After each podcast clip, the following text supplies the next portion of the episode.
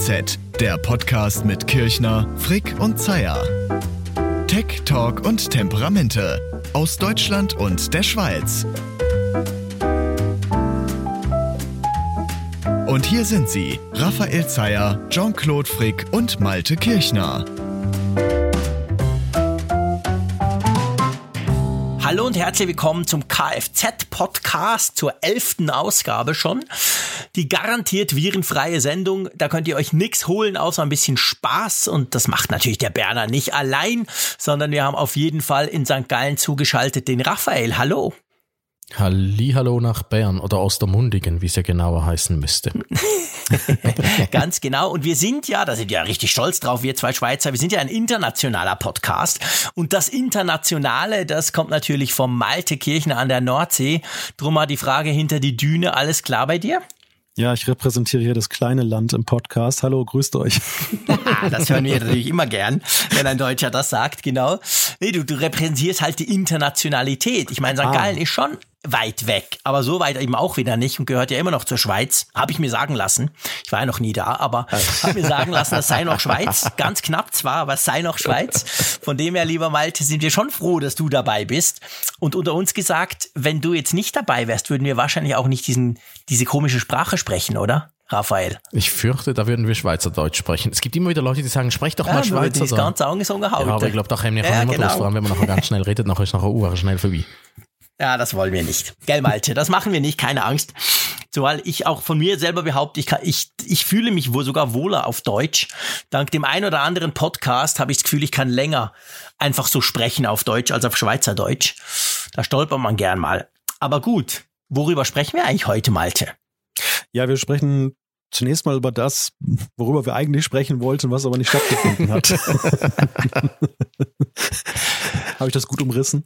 Das hast du sehr gut umrissen. Ich meine, man kann ja immerhin sagen, wir hatten ja schon einen Verdacht, oder? In der letzten Kfz-Ausgabe. Ja. Wir waren ja nicht so ganz überzeugt davon, dass der MWC da locker stattfindet und wir in dieser Sendung dann drüber sprechen. Aber ja, er wurde ja tatsächlich abgesagt. Drum ist das natürlich ein Thema. Aber das ist nicht das einzige, oder, Raphael?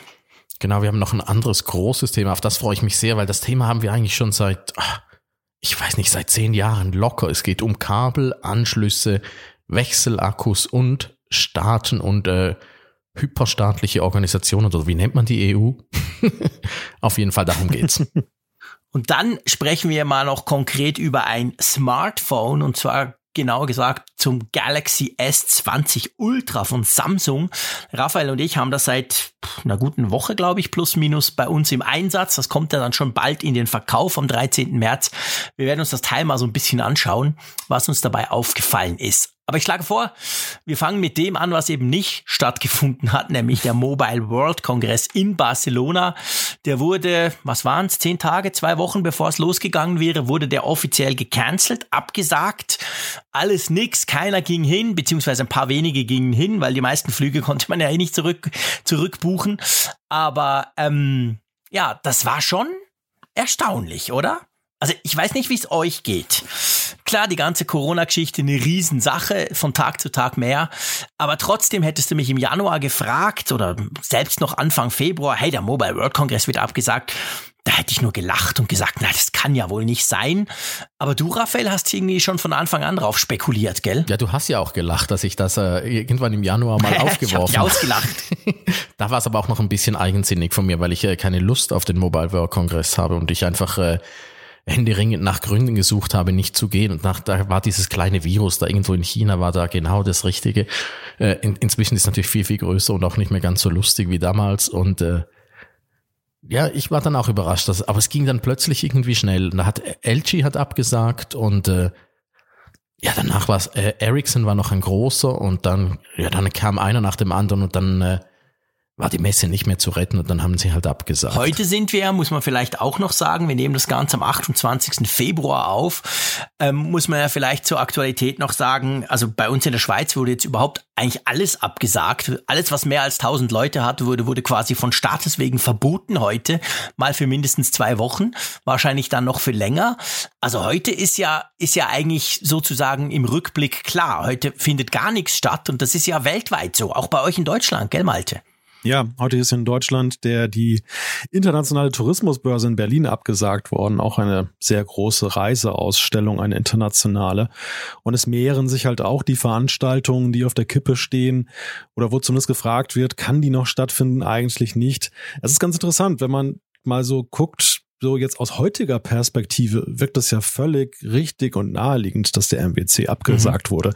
Vor zwei, drei Wochen, als wir hier im Kfz-Podcast noch drüber gesprochen haben, wirkte es noch wie so ein ganz undenkbares Zukunftsszenario und sollte man das wirklich tun oder ist das übertrieben? Man muss ja sagen, die vom MWC, die hatten einerseits das Pech, die ersten mit zu sein, die sollen eine Entscheidung treffen mussten, aber sie haben rückblickend gesehen, glaube ich, die richtige Entscheidung getroffen, wohlweislich. Ja, auf jeden Fall. Es war halt auch, sie waren irgendwie, ähm, sie waren auch doch noch so schnell, dass es nicht so unmittelbar kurz vorher war. Also wir hatten zum Beispiel bei uns in der Schweiz wäre am Montag der Automobilsalon eine sehr geschichtsträchtige Veranstaltung, so, so, so, so eine Automesse halt. Und die, die, die haben, also hätte jetzt heute der Staat das nicht verboten sozusagen, ähm, ich weiß nicht, die hätten das, glaube ich, irgendwie versucht durchzuziehen oder dann am Sonntagnachmittag gesagt, ja, wir machen es jetzt doch nicht am Montag. Also ultra knapp. Und da dahingehend verglichen war der MWC schon relativ, ja, verhältnismäßig früh. Ich glaube, es waren knapp zwei Wochen. Aber ähm, ja, ich gebe dir recht. Also vor zwei Wochen war das noch spezieller. Vor allem, ich glaube, der Unterschied war natürlich auch dann war ja auch, glaube ich, in Spanien gab es noch keine Fälle, von Italien hat noch niemand gesprochen. Wir waren sowieso alle safe. Da war es mehr so, ja, wenn dann die bösen Chinesen kommen und uns anstecken. Und heute ist halt so, ja, heute ist es bei uns und rollt quasi bei uns aus. Heute ist es sowieso noch mal ein bisschen anders, oder? Ja, also ich, ich finde halt aus damaliger Perspektive, so absurd das jetzt vom heutigen Standpunkt aus ja, klingen mag, wirkte das noch so, als wenn es irgendwie beherrschbar ist. China hat zwar mhm. einen irrsinnigen Aufwand betrieben, um das unter Kontrolle zu bekommen, aber man dachte, naja, mit den drastischen Maßnahmen und es ging ja tatsächlich international noch nicht so rund. So einzelne Fälle ja. traten zwar auf, zum Beispiel in Deutschland gab es ja auch einige über einen Automobilzulieferer, der Connections nach China hatte. Aber es hatten die Behörden halt auch sehr schnell im Griff und äh, es gab dann auch so diese Erfolgsmeldungen. Man konnte genau die Infektionsketten nachvollziehen, man hat alle eingedämmt und ja, ich muss sagen, also mich beschlich manchmal so der Gedanke, das könnte so ein, so ein Ding sein, das ist in drei Wochen vielleicht gar kein Thema mehr. Dann wird schon wieder die nächste ja. Sau durch den Ort gejagt. Und alle belächeln dann so ein bisschen dieses Jahr 2020, in dem der, NW, der altehrwürdige MWC ausfallen mhm. musste wegen einem, eines Hype-Themas. Es ist ja nun anders gekommen. Ja, und wie es anders gekommen ist, ja. Mich hat ja auch überrascht, dass die Tourismusmesse übrigens äh, sich so lang gehalten hat. Ich wusste nicht, dass es die gibt. Äh, ich sitze im Großraumbüro in der Nähe der Reiseredaktoren und die haben da immer noch ihren äh, Berlin-Trip geplant und ich habe gesagt, die Messe könnt ihr doch vergessen, wenn es schon den Mobile World Congress erwischt habt. Eine Reisemesse kann, kann doch jetzt niemand mehr machen. Aber äh, das hat anscheinend noch ein bisschen gedauert, bis die abgesagt haben. Ich fand es auch erstaunlich oder rückwirkend eigentlich auch logisch, dass als erstes eigentlich eine Tech-Messe erwischt hat, weil die Tech-Branche ist immer ein bisschen vor allen anderen. Und äh, so gesehen äh, macht es ja durchaus Sinn, dass sie äh, die ersten waren, die es da erwischt hat.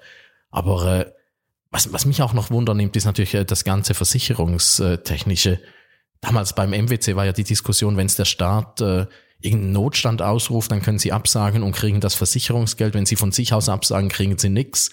Und äh, jetzt, wo die Schweiz ja da diesen äh, 1000 Personen äh, Eventverbot erlassen hat, ist es sicher versicherungstechnisch auch nochmal äh, einfacher, so ein Event abzusagen. Aber da bin ich kein Experte drauf. Aber sicher noch äh, spannender Aspekt, den da die nächsten Tage sicher einige Kollegen beleuchten werden. Das stimmt. Das war nämlich, ich glaube, das war eine Riesendiskussion an diesem Mittwoch vor zwei Wochen, als der MWC dann letztendlich am Abend abgesagt wurde.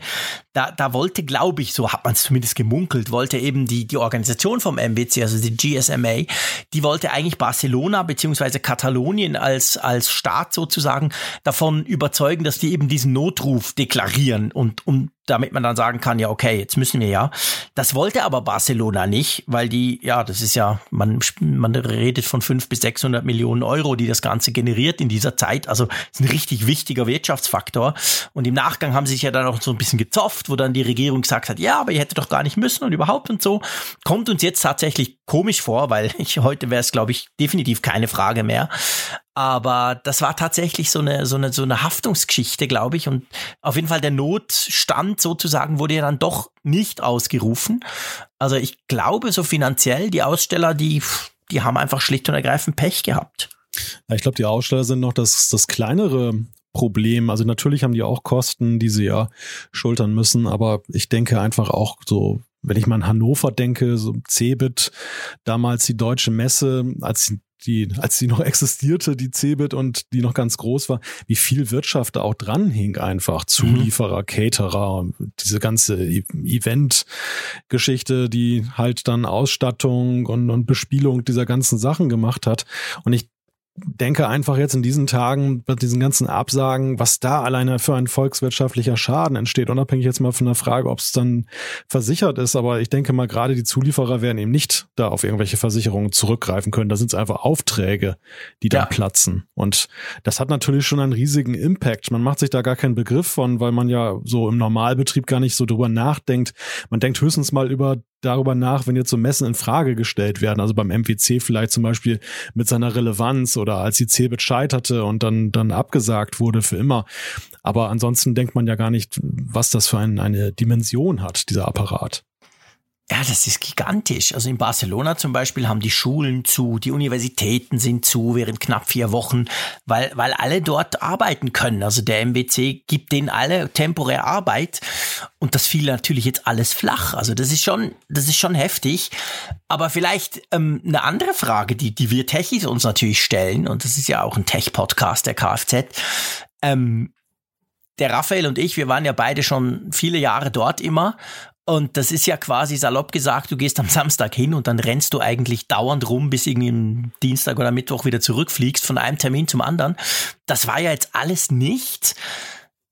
Was machen denn die jetzt alle? Haben wir irgendwas mitgekriegt jetzt, neben vielleicht ein paar großen, die wir nachher noch kurz anteasern werden? Also vor allem die kleinen, wo man ja früher immer mal so dachte, wow, cool, guck mal hier, oh, was Spannendes, interessant, da mache ich was drüber. Die sind jetzt völlig untergegangen. Die hatten diese Plattform, Mobile World Congress nicht und haben eigentlich jetzt gar keine Möglichkeit, ihre Sachen zu zeigen. Ja, die Kleinen, die sind angeschmiert. Für die ist es wirklich äh, bitter. Die haben natürlich da äh, sich auf diesen Kongress hingearbeitet, äh, sich irgendwas überlegt, sich auch sehr viel Geld ausgegeben für einen Stand, der ein bisschen größer war, als sie sich eigentlich hätten leisten können. Und äh, ja, jetzt haben sie alles nix. Und äh, ich krieg immer, äh, ich weiß, du kriegst E-Mails sicher auch. Äh, tonnenweise Mails von irgendwelchen Startups, die da in Barcelona etwas zeigen wollen. Mhm oh, und dann schreiben sie, ja, sie hätten jetzt äh, dies und das, aber das kann ich mir natürlich alles nicht anschauen, äh, weil wenn ich da nur, nur auf den Link klicke, für, bei jedem dieser Mails ist mein Tag um und äh, also für die Kleinen ist es, äh, es geht völlig unter. Ja, für die Kleinen ist es bitter, die haben natürlich, äh, ja, ihr Schaufenster ist einfach zugegangen nächstes Jahr wieder. Also sie gehen nach Berlin an die mhm. IFA, aber die ist natürlich nicht so, die ist noch mehr so ein bisschen Publikumsmesse und äh, ja, und ob die dann überhaupt noch stattfinden. Na, bis dann wird das hoffentlich äh, gegessen sein. Ja, aber das ist schon das Verrückte. Das ist vielleicht ein guter Punkt, Raphael. Ich meine, die Facebook F8 wurde ja auch abgesagt und dies Anfang Mai. Ich rechne eigentlich damit, dass in den nächsten zwei Wochen wahrscheinlich die Microsoft, wie heißt die Build und die Google I.O., die auch alle im Mai stattfinden, wahrscheinlich auch alle abgesagt werden. Und ich meine, das ist ja noch richtig weit. Also Facebook hat diese Woche gesagt, hey, wir sagen wegen Corona die F8 ab. Und das ist ja, ist ja erst im Mai. Also von dem her gesehen, das ist schon krass, wenn das so weit voraus, wenn, wenn so ein großer wie Facebook sagt, hm, nee, lieber nicht, dann werden wahrscheinlich andere nachziehen. Also ich, das tönt jetzt wie ein Witz, wenn du das sagst mit IFA und so, aber ich bin mir da ehrlich gesagt nach den letzten Tagen gar nicht mehr, gar nicht mehr so sicher ob das nicht ein Jahr ohne Messen gibt. Gut, Facebook ist natürlich auch ein bisschen äh, das LG unter den äh, großen Konzernen. LG hat als erster abgesagt äh, beim Mobile World Kongress und haben alle gesagt, ja, LG kann ja gut absagen, die zeigen ja praktisch nix und äh, sind eh nicht so äh, auf diese Messe angewiesen. Facebooks Entwicklerkonferenz ist jetzt auch nicht, äh, naja, ja, okay, das ist ein bisschen nicht gemein, ganz das gleiche aber Kaliber. die ist ein bisschen jedes Jahr äh, künden sie da irgendwas an und das kommt dann meistens nicht und ist meistens ein Schuss in den Ofen. Ich war, ich war selber nie da. Vielleicht ist es toll, wenn man da ist oder so, aber ich, ich finde das die unrelevanteste von all diesen Entwicklerkonferenzen und äh, mhm. darum noch so ein bisschen, also für mich äh, sowieso entspannt verschmerzbar, aber ich Aber natürlich, äh, LG hat den Anfang gemacht und danach sind die Großen nachgezogen und äh, Microsoft mhm. und Google werden sich jetzt äh, sehr gut überlegen müssen, ob sie da, äh, ob sie sagen, oh, wir machen uns keine Sorgen, oh nein, bei uns passiert dann schon nicht, ah, die von Facebook, die haben ein bisschen übertrieben. Also ich, äh, wenn einer mal angefangen hat, ist es unglaublich schwierig für die anderen äh, ja, genau. dabei zu bleiben. Das Schwierige ist, glaube ich, die Unberechenbarkeit der ganzen Sache. Dass die, die, die Veranstalter von Messen oder jetzt von solchen Events stecken ja in der Klemme, dass sie, je früher sie absagen, desto besser ist es für alle Beteiligten sie selber eingeschlossen, aber natürlich auch jetzt zum Beispiel bei Entwicklerkonferenzen für die Entwickler, die das dann fest einplanen, ihre Zeitpläne, Hotels buchen, Flüge, also die sind dann vielleicht noch an diesen ganzen Storno-Fristen dann noch drin. Das was mhm. anderes, als wenn das drei Tage vorher abgesagt wird, dann, dann ist das Geld halt weg. Und ähm, naja, angesichts der grassierenden Geschichte, keiner weiß, welchen Verlauf das nimmt, ob das im Mai noch ein Thema ist oder nicht. Man hat das ja am Anfang auch in China gesehen, wie, wie man da eigentlich ja hm, versucht hat, irgendwelche Fristen zu setzen. Dann hat ja. das vorbei zu sein. Man hat das ja so mit diesem Neujahrsfest gekoppelt. Die Fabriken waren dann zu, die Flüge waren alle so daran gekoppelt, dass sie abgesagt wurden. Und ich fand das von Anfang an so ein bisschen grotesk, dass eben so ein Event dann, also ein, eine Jahreszeit oder ein, eine Festzeit als Maßstab genommen wird, dann hat die Krankheit abzuflauen. Und so war es dann ja auch nicht und dann ist das Ganze ja eben außer, noch weiter außer Kontrolle geraten.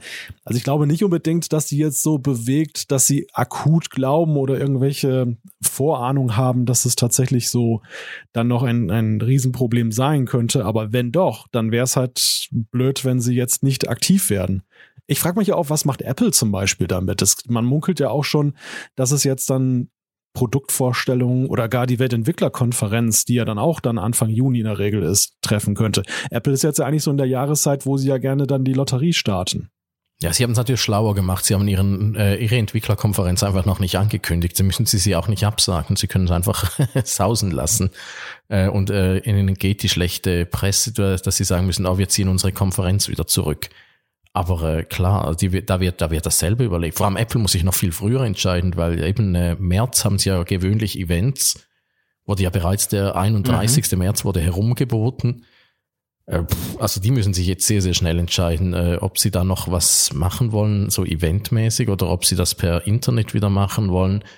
Vorher ist aber noch Huawei, die sind am ob ich das im Kopf kann, 26. März wollen sie in Paris. 26. März in Paris. Genau, wollen genau. sie das neue P40 oder wie es dann heißt, das neue Top-Smartphone zeigen. Ja. Also da sehe ich ja, da bin ich auch sehr gespannt, ob sie das noch äh, halten können. Das ist tatsächlich sehr, ja, das ist tatsächlich die Frage, nachdem das jetzt so, ich will nicht eskaliert sagen, das tönt so nach Panik, aber es ist halt, es zieht halt wirklich weite Kreise, jetzt auch bei uns ganz direkt. Und da stellt sich dann schon die Frage, ob du so ein Event machst. Huawei hat ja da jeweils schon mit der großen Kelle angerührt. Das waren ein paar hundert Journalisten aus der ganzen Welt, die da immer in Paris zu diesem Frühlings-PP-Lunch kommen. Zum, zum einen, den Samsung ja macht, äh, Quatsch, den Huawei ja macht.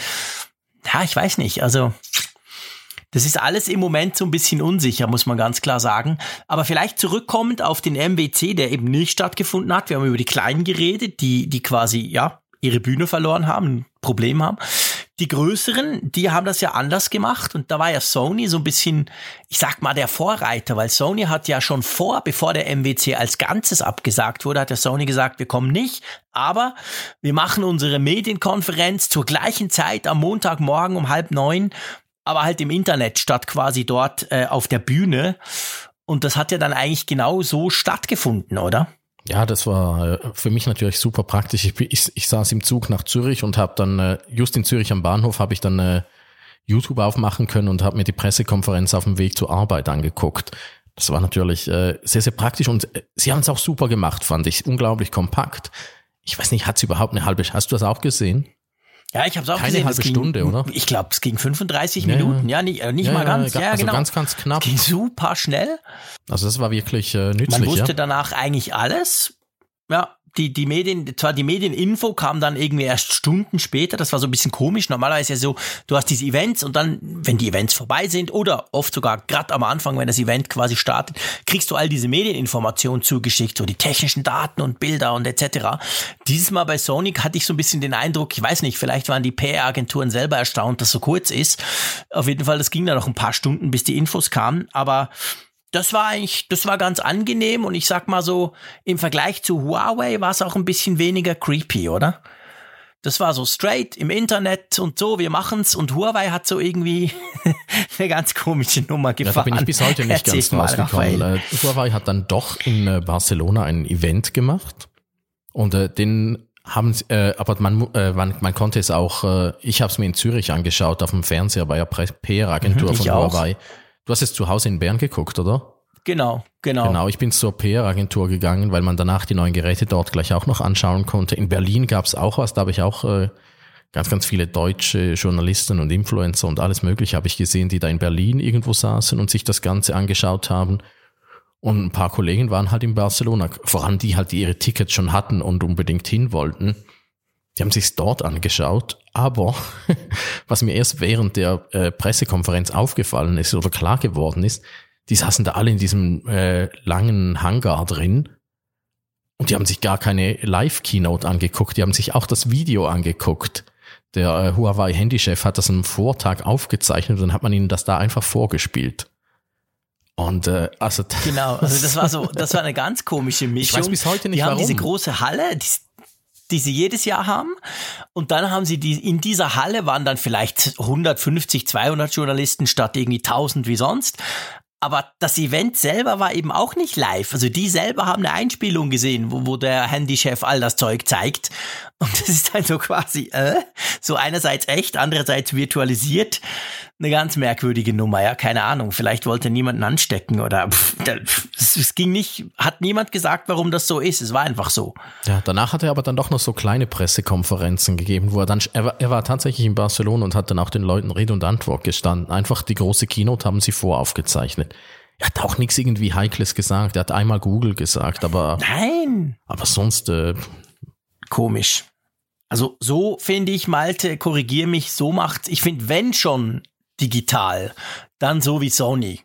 Niemanden irgendwo hinschicken, sondern einfach sagen, Freunde, hier ist der Stream, have fun.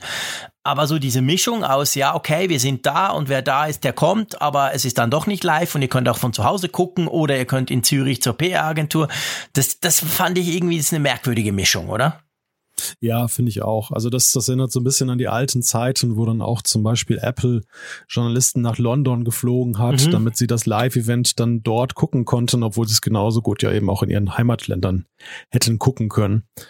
Wirkt so ein bisschen überkommen, aber ist vielleicht auch so die, ja, das Ergebnis dieser Planlosigkeit, die dann eben so entstanden ist. Man musste schnell eine, eine Idee ja. entwickeln, wie man das jetzt präsentiert und naja, wer weiß und welche, welche guten Gründe es aus ihrer Sicht dafür gegeben hat, das so zu machen. Vermutlich werden sie es ja auch nicht aus Jux und Dollerei oder aus Unvermögen, einen Livestream zu machen, so umgesetzt Gut, haben. Bei Huawei hat es noch einen guten Aspekt. Äh, man konnte natürlich danach, nachdem man den Livestream gesehen hat, in Zürich, in Berlin, und äh, auch in Barcelona äh, konnte man die Geräte dann anschauen. Die Geräte hatten sie dann da. Also ich konnte, ich das konnte dann äh, cool. das, ja. Äh, das neu, das, äh, was hatten sie, das, das neu, überarbeitete Falthandy, das konnte man anschauen, das neue Tablet und die Geräte waren alle da. Normalerweise muss man dafür irgendwo hinreisen und äh, jetzt konnte ich einfach schnell zu Fuß zur PR-Agentur laufen, mir das Video angucken und danach die Geräte ausprobieren und danach wieder zurück ins Büro. Also das fand ich schon äh, als äh, notorisch fauler, reisefauler Mensch war das natürlich sehr, sehr praktisch für mich. Also so gesehen, ja, das, das war das, cool. Den also Teil das, des Konzepts fand ich gut. Dass man da in Barcelona die Leute ja. in eine Halle gesetzt hat und ihnen ein Video gezeigt hat, finde ich ein bisschen seltsam. Aber dann vielleicht ist auch irgendwas schief gegangen es könnte ja so eine Art Lösung sein. Also es sprechen ja viele davon. Wir haben auch schon drüber diskutiert im letzten Kfz, äh, ob es diese Messen noch braucht oder ob man die nicht zumindest teilweise ersetzen könnte durch andere Geschichten im Internet. Und ich finde so diese Mischung quasi, du machst lokal ein Event, möglichst lokal, idealerweise in jedem Land oder so, wo du halt diesen Stream guckst zusammen, aber danach hast du eben die Geräte da. Dann hast du so die Mischung aus, du bist dort, ähm, beziehungsweise du musst nicht weit reisen, aber du hast nachher trotzdem Geräte, weil seien wir ehrlich, wir reisen ja eigentlich aus zwei Gründen. Wir reisen einerseits ja okay, auch das Networking ist immer ganz cool. Man trifft immer gewisse Leute, die man halt lange nicht gesehen hat. Das hilft. Da kann man zusammen ein bisschen über die, die Neuigkeiten diskutieren. Aber vor allem ja, damit man dann die Geräte auch sieht, damit man gleich was damit machen kann, fotografieren, filmen, whatever. Und, und ja nicht wegen den News, weil die News kann ich ja zu Hause meistens. Es gibt ja jede Keynote wird heute ja im, live im Internet übertragen. Wegen dem muss ich ja nicht raus. Und wenn man das so ein bisschen diese, wenn man eben nicht mehr so weit reisen muss, nur schnell nach Zürich fahren und das dann danach aber dort die Geräte hat, also diesen Hands-on-Teil machen kann, das finde ich eigentlich schon recht cool, muss ich auch sagen. Ja. Ja, von mir aus gerne mehr davon. Aber es ist natürlich auch, äh, ja, ist halt immer schwierig. Du musst dann halt auch die Leute da haben, die sich auskennen, die gute Antworten geben können. Weil das macht auch viel äh, von dieser Reiserei aus. Ist, du triffst dann halt wirklich die Leute, die es gemacht Sehr. haben. Und ja. das ist immer, das, das, das ist immer ein bisschen Ganz schwierig, ja, weil äh, wenn äh, alle Firmen haben ganz, ganz großartige PR-Sprecher und Pressesprecher und Marketingleute, die können dir Sachen unglaublich gut erklären und äh, alles Mögliche. Aber wenn du halt die Leute triffst, die es wirklich entschieden haben, die es gemacht haben, äh, die wirklich äh, Herzblut da in irgendein Ding reingesteckt haben, das ist so viel nützlicher für mhm. mich und so viel spannender auch. Und darum ja. lohnt sich auch die Reiserei, wenn du wirklich die Leute triffst, die da wirklich Verantwortung haben und nicht äh, irgendjemand, der sich den Zettel angeschaut hat und sich alles memoriert hat. Das ist dann immer so ein bisschen, ja, ja, ist auch gut, aber äh, ja, halt, äh, die Macher sind immer spannender. Das ist wirklich so der Grund auch fürs Reisen. Ja. Ja, das stimmt, da hast du recht. Gut, ähm, wollen wir diese MWC oder eben besser gesagt die Nicht-MWC-Geschichte mal sein lassen und zu dem Punkt kommen, wo der Staat bei uns in der Schweiz nicht nur Events verbietet, sondern wo die ganze EU mir quasi vorschreiben will, wie ich in Zukunft mein iPhone zu laden habe. Wäre das was, unser nächstes Thema? Oh ja, unbedingt. Malte, bist du noch da? Ich bin noch da, ja. Oder hast du dich irgendwo an der Nordsee gemütlich zurückgezogen und gedacht, ach, wenn die da über diese komischen Events plappern. Nee, lass uns mal, erzähl, erzähle uns, ich möchte, Malte, du könntest vielleicht zusammenfassen. Worum geht's, wenn wir quasi den, den, die Überschrift haben bei unserem nächsten Thema staatlich verordneter Anschluss? Was ist da genau die Geschichte? Ja, die Geschichte ist, und das ist ein Thema, das die Europäische Union schon sehr lange beschäftigt und auch jetzt nicht so, wie es klingt, nur nach eine reine Verordnung ist, sondern äh, eigentlich zunächst versucht wurde, im Dialog mit den Herstellern zu lösen. Es geht um die Frage, einheitliche Ladestecker zu haben. Es gab ja Zeiten, da war es noch viel wilder. Da hat wirklich jeder Hersteller so sein eigenes, eigenes Ladekabel entwickelt und es hatte immer einen anderen Anschluss und man erinnert sich, wenn es einmal kaputt gegangen ist, man kriegte nicht so leicht ein Ersatzteil und dann war es viel zu teuer und aus dieser Zeit rührt das her, dass sich halt dann eben auch dann Behörden ja, staatliche Stellen damit auseinandersetzen, wie kann man das verbraucherfreundlicher regulieren. Dann hat sich dann die Entwicklung aufgetan, dass ja dann eben mit den Micro-USB, Mini-USB, Lightning-Standards so schon größere ja, Standards möchte ich sie nennen, entwickelt haben, die aber natürlich dann auch dann separiert waren, teilweise nach Hersteller. Also Lightning ja nun ein reines Apple-Ding, die anderen Hersteller eher so auf anderen Trips. Naja, und hat die EU halt irgendwann gesagt, ähm, nachdem sie immer wieder plädiert hat, Hersteller, einigt euch mal, kriegt das mal hin äh, und es passierte nichts, dass sie eben gesagt haben, wir geben das jetzt vor. Es soll jetzt ein einheitlicher Standard werden. Und man muss ja sagen, das war so im ersten Wurf ein ziemlich zahnloser Tiger.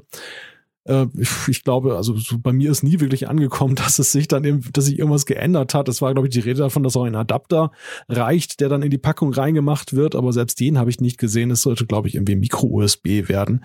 Ganz schrecklicher Standard, den ich überhaupt nicht mag. Ja, und jetzt ist die Debatte aktuell wieder entfacht mit der Frage, sollte man die Hersteller durchgehen lassen, sollte man viel härter durchgreifen als EU? Ich habe auch gerade nachgeschaut, ich habe schon so viele Artikel darüber geschrieben. Immer wieder äh, wurde das diskutiert und kam wieder. Anfangs ging es auch noch darum, äh, nur beim Netzteil einheitliche Stecker zu haben. Genau. Und danach wanderte also nur auf Seite, genau, auf genau den, beim Klopster, den du in die Steckdose steckst, dass da alle äh, ja. dasselbe haben. Aber dann ging es dann doch weiter. Jetzt geht es auch darum, äh, was am Gerät ist. Und äh, ich habe da jeweils mit dem Schweizer Bundesamt für oh, ich glaube, das ist das Bundesamt für Kommunikation, das BACOM hat irgendeine Sonderabteilung für irgendwelche so Standards. Der Typ, mit dem ich damals vor x Jahren telefoniert habe, der, der hatte einen unglaublich langen Titel. Äh, und äh, der hat dann damals schon gesagt, nein, nein, es, es muss wirklich auch am Telefon sein. Aber dann, äh, als ich vor zwei, drei Jahren nochmal nachgefragt habe, haben sie gesagt, ja, sei bei der EU wieder versandet und sei nichts geworden. Und jetzt ist es wieder aufgeköchelt. Also äh, ja, ich finde es sehr, sehr spannend. Momentan bei mir, ich weiß nicht, wie es bei euch ist, bei mir ist der Leidensdruck momentan sehr, sehr gering. Vor, vor, vier, vor fünf Jahren oder so habe ich mich unglaublich genervt, eben mit Micro-USB, USB-C, äh, Lightning. Ich hätte einfach gern USB-C gehabt. Inzwischen habe ich sie ja eigentlich. Äh, iPhone lade ich per äh, Key, da die äh, drahtlos Ladedings und äh, Alles andere lade ich bei, äh, per USB-C. Also bei mir ist der Leidensdruck sehr, sehr gering. Wie sieht's bei euch aus? Bei mir ist der Leidensdruck eigentlich auch relativ gering. Vor allem habe ich, aber da kommen wir vielleicht nachher bei der Diskussion dazu, ich habe da so ein ganz generelles Problem damit eigentlich. Ähm, ich habe iPhones, die haben Lightning. Ihr wisst, ich lade gern schnell, von dem her Kabel unbedingt. Die sowas für die Nacht und so, aber nicht, wenn ich am Tag dreimal laden muss. Von dem her gesehen, da brauche ich mein Kabel. Da habe ich halt so ein Lightning-Kabel dabei, ein ziemlich langes was auf der anderen Seite USB-C hat. Das heißt, ich brauche eigentlich nur ein Ladegerät, ein, ein bisschen ein powervolles. Da kann ich meinen Laptop mitladen. Da kann ich die Geräte mit USB-C auch laden. Da habe ich halt noch ein USB-C auf USB-C-Kabel. Das heißt, letztendlich bin ich mit zwei Kabeln unterwegs. Außer ich nehme meine Kamera mit, die noch dooferweise Micro-USB äh, hat oder irgend so ein Mikrofon. Also ich habe noch so ein paar alte Geräte, also was heißt alt, die sind gar nicht so alt, aber ich habe noch so ein paar wenige Geräte, die ich aber nicht immer dabei habe. Die haben noch Micro-USB, was wirklich ein ganz schrecklicher Standard ist, kann man verkehrt reinstecken und kann es vermurksen und irgendwie Wackelkontakt anfällig und so weiter. Aber es ist tatsächlich so, also ich habe eigentlich keinen großen Leidensdruck und vor allem, ich bin der Meinung, dass Otto Normalnutzer diesen Leidensdruck auch nicht hat. Das wird ja immer so als konsumentenfreundliche Geschichte verargumentiert, auch von der EU. Aber ich behaupte mal, ich weiß nicht, wie viele Leute wirklich so unterwegs sind wie wir, die ständig x Geräte dabei haben und so weiter. Und natürlich, das nervt, wenn du da verschiedene Standards hast ich weiß nicht. Also ich behaupte mal, die allermeisten haben ein Smartphone und haben ein Laptop und haben vielleicht noch ein Tablet. Aber wenn sie zum Beispiel ein iPhone haben, haben sie ziemlich sicher ein iPad. Da können sie einen gleichen Stecker brauchen, außer sie haben ein iPad Pro. Also ich weiß gar nicht, wie relevant diese Frage generell ist. Jetzt nicht nur für, für, den, für den Raphael und mich, sondern ob das die Leute wirklich beschäftigt, Malte. Jetzt mal bei dir angefangen und dann vielleicht Big Scale, was du denkst, ob das wirklich ein Thema ist für die Leute. Ja, ich glaube, dieses Thema hat zwei Komponenten. Das eine ist, Du hast gerade die Micro-USB-Geräte erwähnt, die wir alle noch irgendwo rumliegen haben. Aber eigentlich ist das ja ein in die Zukunft gerichtetes Thema. Das heißt, wir reden über Geräte, die erst noch gebaut werden. Und da habe ich den Eindruck, dass die Entwicklung momentan sowieso darauf hindeutet, dass eher eine Entschärfung dieser, dieses Standard allerleis ist. Selbst Apple hat mhm. USB-C ja nun bei sich eingeführt beim iPad und es wird allgemein diskutiert, dass es nur eine Frage der Zeit ist, bis das vielleicht auch dann auf dem iPhone Einzug hält. Das heißt, die Zeiten sind ja so, dass die Vereinheitlichung die ohnehin schon so, wie vorhin skizziert, in größeren Umfang stattgefunden hat, dass nicht mehr jeder Hersteller sein eigenes Ding hat, jetzt dahin geht, dass sogar die letzten Bastionen sich so langsam auflösen, in die Zukunft gerichtet und dann sich ein einheitlicher guter Stecker durchsetzt. Das ist das eine. Also ich glaube, dieser allgemeine der globale Leidensdruck ist nicht mehr so riesengroß. Es gibt gute Perspektiven. Die zweite Frage, mit wen betrifft denn das? Ja, grundsätzlich ist es natürlich so, dass die meisten Leute nicht so ein Geräteroulette betreiben wie wir drei, die wir jetzt dann häufig mal irgendein Testgerät dann rumfliegen haben oder auch dann immer das Neueste gleich dann nutzen wollen. Aber was ich halt immer wieder im Kollegenkreis erlebe, ist, dass dann halt jemand kommt und fragt, hm, ich habe hier ein iPhone, hat jemand das so, so ein Ladekabel? Und dann ist die Antwort, nee, ich habe nur, ich habe nur so ein Android-Gerät, das hat irgendwie Micro-USB oder irgendetwas anderes. Und häufig auch so eine, so, eine, so eine Unbeholfenheit in der Frage, welches Kabel habe ich überhaupt? Also ich glaube also, der unkundige Konsument, der nervt sich vor allem daran, dass wenn er es irgendwo aufladen will oder sich ein Kabel borgen will, dass dann eben dann da doch so ein Empfund gefundenes Chaos ist. Und ich habe den Eindruck, daher rührt auch so ein bisschen, weil Politiker ja oft auch, auch nicht irgendwie Tech-Nerds sind, dass das irgendwie so problematisiert, vielleicht auch dramatisiert wird. Ja, das kenne ich nur zu gut aus Erfahrung. Ich versetze die Leute immer wieder in Staunen, wenn ich ihnen zeige, dass, äh, dass sie kein Samsung-Kabel brauchen, sondern dass sie einfach ein USB-C-Kabel nehmen können. Alle äh, immer wieder bei uns im Büro kommen sie, hast du ein Samsung-Kabel? Hast du ein Samsung-Kabel? Ich muss mein Samsung-Handy laden. Sage ich, ja, nimm doch einfach das, aber das ist doch kein Samsung-Kabel. Nein, das ist USB-C, das haben alle. Oh, das ist ja praktisch, wusste ich gar nicht. Und ich, ich glaube schon, dass sehr, sehr viele Leute das äh, gar noch nicht begriffen haben. Also es war schon vorher beim Micro-USB, war jeweils äh, großes Bewundern und Staunen für den Zauberer Zeier, der da jedes Gerät laden konnte mit irgendeinem Kabel, was er rumliegen hatte und gar nicht äh, das offizielle war. Also ich glaube, da haben sehr, sehr viele Leute haben das gar, äh, sind sich dessen gar nicht bewusst. Oder werfen die Dinge auch weg, wenn sie das Handy wegwerfen, weil sie gar nicht damit rechnen, dass man es äh, wiederverwenden kann. Zauberer Zeier gefällt mir natürlich besonders ja, finde ich auch super. Ich, ich muss es mir geistig notieren. Was mit dem Journalismus Hier nicht wird mehr läuft. festgehalten. Kindergeburtstage. ja. Aber das stimmt. Also ich meine, der Punkt, der hat was. Die Frage ist nur, wenn die Leute schon so unkundig sind, dass sie nicht begreifen, dass ja das eigentlich nicht ein Samsung-Kabel sein muss, dann wage ich zu bezweifeln, ob bei ihnen dann am Schluss wirklich auch durchdringt, hey, die EU hat's jetzt gemacht, dass es egal ist, nimmt irgendwas. Also von dem her gesehen, äh, die Leute sind tatsächlich recht unbedarft, was das anbelangt. Das stimmt, das ist tatsächlich so. Ähm, ich habe noch, ich habe neben diesem generellen, wo ich nicht so ganz sicher bin, wie relevant das, also der, der Stecker selber, ein Ladekabel ist für alle relevant. Das merke ich auch immer wieder, wenn ich gefragt werde, oh, hast du eins? Und ich dann immer denke, hey, für so ein wichtiges Gerät hast du kein Kabel. Also ich stelle zum Beispiel auch fest, da bin ich wahrscheinlich zu fest Geek. Ich kann mir das schon gar nicht mehr vorstellen. Leute laufen ohne Kabel rum. Also warum?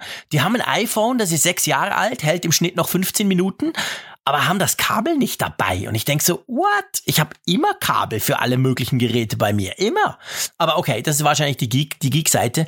Aber der andere Punkt, und das ist der, warum ich ganz ehrlich gesagt wirklich eher dagegen bin, und da spielt Micro-USB tatsächlich eine Rolle. Ich misstraue grundsätzlich den Politikern und vor allem aber, ich misstraue der, beziehungsweise die un endliche Langsamkeit politischer Prozesse und je größer, desto schlimmer. Und EU ist quasi multischlimm, weil ganz groß, ganz viele Länder. Ähm, wenn die was, wenn die jetzt was entscheiden und dann wird das auch noch festgeschrieben, bis das rauskommt, kannst du garantiert davon ausgehen, dann ist auch USB-C überhaupt kein Thema mehr. Dann haben wir irgendwas anderes Geiles. Also diese langen Phasen und ich möchte nicht, dass, dass mir ein Politiker oder überhaupt eine, eine Behörde vorschreibt, was ich für Technik zu nutzen habe ich gerade auch in Bezug drauf, wie lang das dauert, bis die sich dann mal entscheiden werden. Eben, wenn die, wenn das, wenn die das ohne, wenn die das nicht ein zahnloser Tiger gewesen wäre, sondern richtig, richtig eine, eine, eine echte Verordnung, die man, an die man sich halten muss, hätten wir, hätten wir jetzt alle Micro-USB. Ja, mein Gott, Dankeschön. Da hätte es ja. USB-C gar nie gegeben. Und das ist so, das möchte ich einfach nicht. Sorry, das geht die nichts an. Punkt. Das Kuriose ist, dass die Hersteller sich 2009 sogar darauf committed haben, das äh, zu machen. Ja. Das war das war der Grund, dass die EU dann nicht durchgegriffen hat, weil es dann eben doch noch dieses Signal gab der Hersteller, wir wir einigen uns, wir setzen das durch, dann haben sie es aber doch nicht gemacht. Aber diese, dieser Punkt mit Innovation, der ist in der Tat ein ein Argument und ähm, auch da sehe ich das Problem noch stärker in die Zukunft gerichtet. Mag sein, dass USB-C vielleicht gerade noch aktuell ist, wenn der Standard in Kraft tritt, aber wer hinterfragt diesen Standard in Zukunft? Und natürlich ist es ja auch so, wenn es nur noch einen Standard gibt, dann wird die Bereitschaft, den irgendwie dann wieder aufzuheben oder, oder in einen neuen umzuzwitschen, natürlich immer geringer werden. Also dann werden wir solche Verhältnisse wie bei den Steckern in der Steckdose haben, der, der Euro-Stecker und ihr Schweizer habt ja noch einen eigenen Stecker und so weiter. Mhm.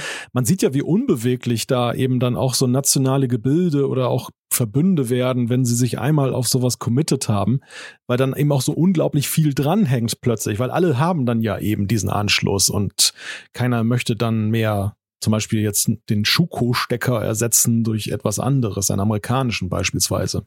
Ja, und beim Handy ist ja noch das eine, aber angenommen, man setzt, äh, macht jetzt irgendwie eine große USB-C-Pflicht für alle Elektro-Gadgets, ja, dann wird es dann irgendwann schwierig, wenn du kleine Sachen machen willst, die in den nächsten Jahren immer wichtiger werden. Wir haben jetzt schon Uhren und Kopfhörer, wo du einfach keinen Platz mehr hast für irgendeinen Anschluss, die du halt einfach drahtlos laden musst. Ja, kannst du die Geräte dann nicht mehr machen? Musst du sie dann extra groß machen, dass sie trotzdem noch Platz für diesen blöden Stecker haben? Also das ist äh, so, so schwierig und äh, da, darum, ich, ich bin auch der Meinung, momentan sieht's wirklich gar nicht so schlecht aus. Man sollte die Leute machen lassen, die Firmen, und äh, gucken, wie es weitergeht. Äh, ich glaube sowieso, längerfristig läuft auf irgendwas raus, was ganz ohne Kabel funktioniert. Mindestens, wenn es äh, nach Apple geht. Mhm. Ja, das könnte gut. Ich meine, the future is wireless. Das sagen wir schon länger, ja. Da geht's, ging's natürlich mehr um, um, um Internet oder überhaupt Datenübertragung, aber das kann ja genau sein. Und das ist genau die Frage. Musst du dann trotzdem noch so einen blöden Stecker implementieren, damit du dem gerecht wirst oder kannst du auch darauf verzichten oder nicht? Und es ist halt einfach diese, ich meine, natürlich, Apple argumentiert ja genau das mit, das sei innovationsfeindlich und wir alle wissen, Apple verdient unendlich viel Geld mit diesen ganzen Lightning-Adaptern, weil sie da ihren eigenen Standard haben. Das ist klar. Aber ich muss, ich muss wirklich auch sagen, ich fürchte eben, dass dadurch dann die Innovation quasi gehemmt wird und, und dann vielleicht sogar ganz blöde, ganz komische Blüten treibt. Und das möchte ich einfach auf keinen Fall. Darum bin ich da eher dagegen, muss ich wirklich sagen. Ja, Apple ist in der Diskussion nicht ganz äh, unbefangen, kann man glaube mehr oder weniger so sagen. Nein, natürlich nicht, klar. Nein, aber ich weiß noch, als, äh, als ich den ersten Artikel darüber geschrieben habe, als es noch um Micro-USB ging, da habe ich schon äh, spekuliert. Apple sagt dann einfach, ihr könnt mich alle, wir haben jetzt einfach keinen Anschluss mehr an unserem Telefon und laden jetzt nur noch per Key. Das ist durchaus eine mhm. Option, mhm. außer halt das Gesetz äh, schreibt vor, dass jedes Gerät ab einer bestimmten Bildschirmgröße einen USB-C-Anschluss haben muss. Dann hast, kannst du das natürlich vergessen. Was denkst du, Malte? Wird das ein Muss oder wird das, also quasi, kannst du einfach komplett auf den Stecker verzichten oder weiß man das schon? Ist es schon so genau aus, ausformuliert? Das äh, erschließt sich mir noch nicht, aber es ist ja, glaube ich, auch erstmal nur ein Arbeitsauftrag, den das ja. Parlament ja. dann an die Kommission gemacht hat. Und was die Kommission daraus macht, ist ja wiederum die ganze ganz andere Frage. Und ähm, oft zerreibt sich ja auch in der EU vieles dann im Kompromiss, dass dann eben wieder keine einheitliche Linie zwischen den Ländern herzustellen ist. Und dann kommt etwas ganz Samtweiches raus, so eine, eine Ermahnung vielleicht oder ein Appell an die Hersteller, dass sie vielleicht dann jetzt dann elf Jahre später nach ihrer ersten Einigung noch mal eine zweite Einigung herbeiführen. Also ich glaube, dieser mhm. Drops ist noch nicht gelutscht und da, da kann am Ende auch etwas ganz Sanftes bei herauskommen und die Diskussion ist nachher größer als das Endergebnis. Aber vielleicht, wenn ich da gleich reingrätsche, es geht ja offensichtlich bei der Diskussion nicht nur um den Stecker. Neuerdings, und das ist, glaube ich, plus minus eine Woche, ich bin nicht ganz sicher, die ganzen Corona-Sachen überdecken bei mir ein bisschen alles.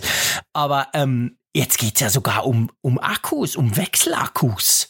Ich erinnere mich in dunkle Zeiten zurückversetzt, Nokia 6110 und so. Ich sag dann gleich was dazu. Aber das soll wohl auch oder wird zumindest auch irgendwie diskutiert, oder? Ja, das ist jetzt mit in den Topf gefallen. Ich weiß nicht, wie viel da wirklich äh, politisch dran ist, aber plötzlich ist die Diskussion nicht nur Kabel, sondern eben auch wieder Wechselakkus.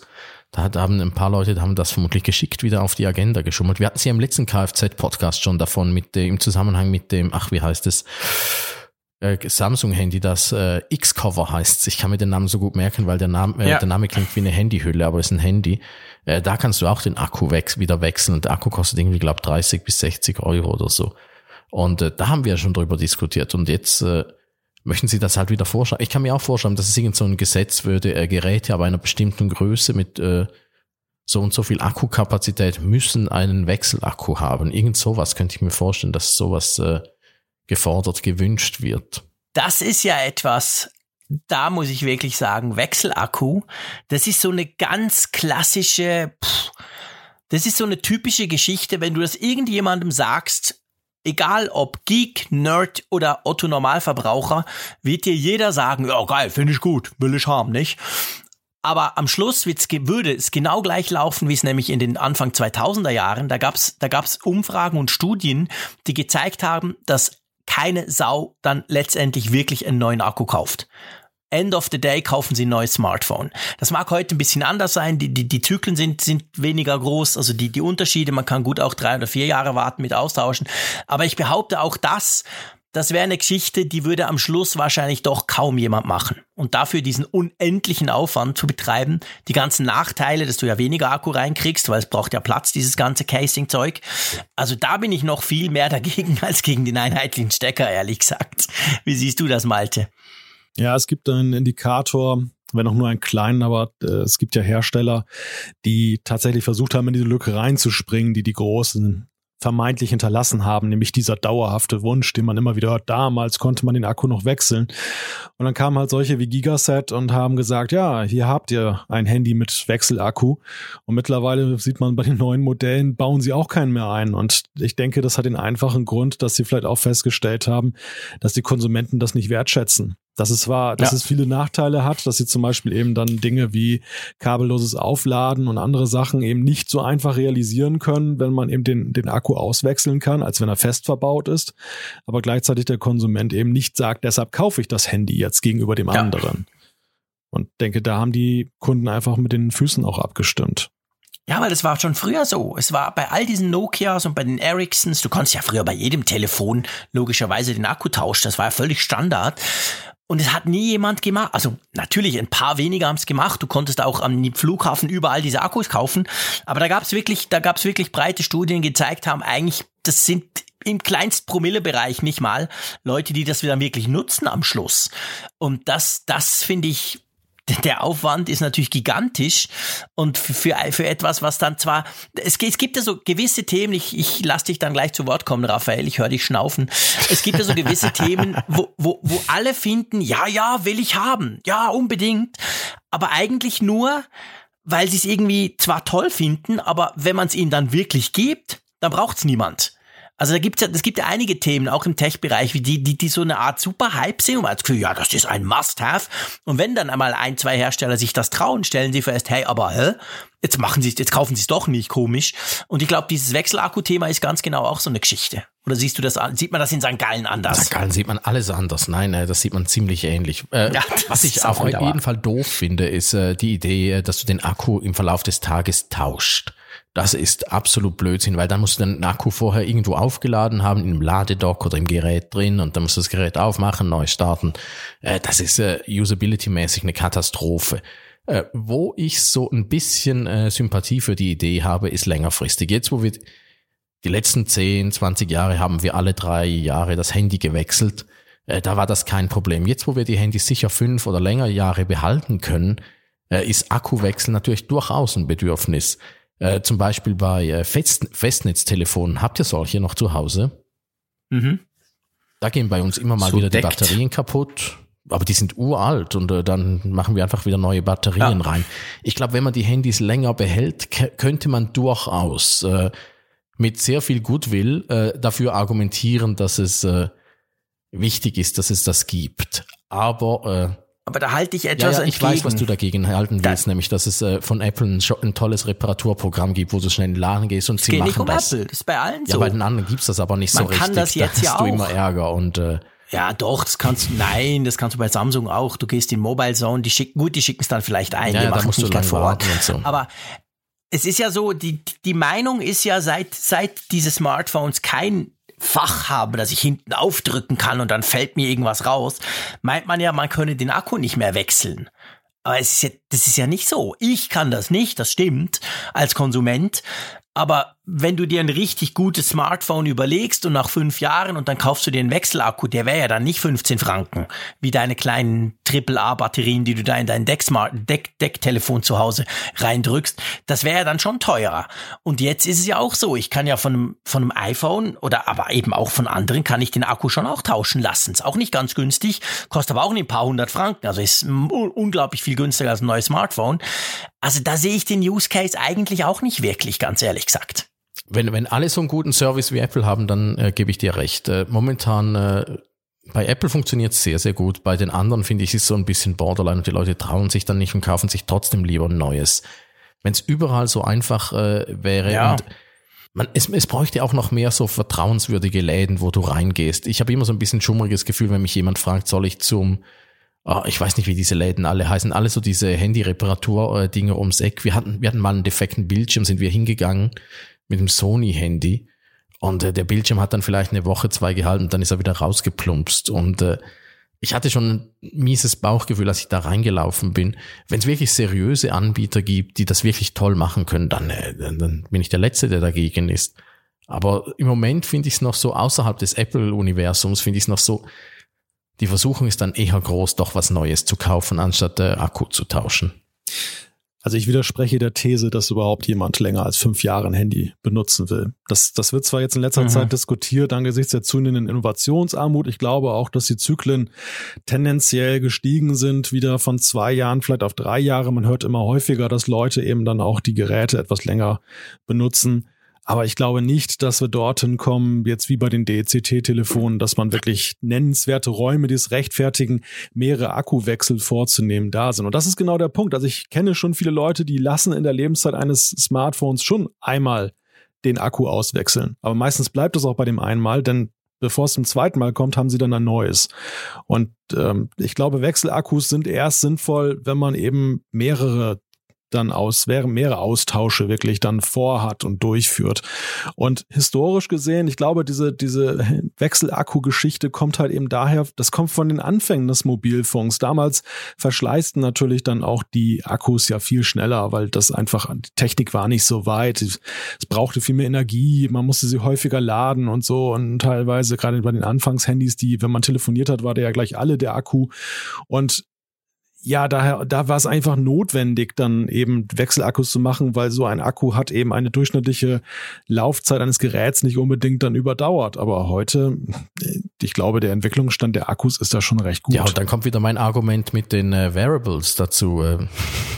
Du kannst einfach so klein, äh, nehmen wir die AirPods mal wieder.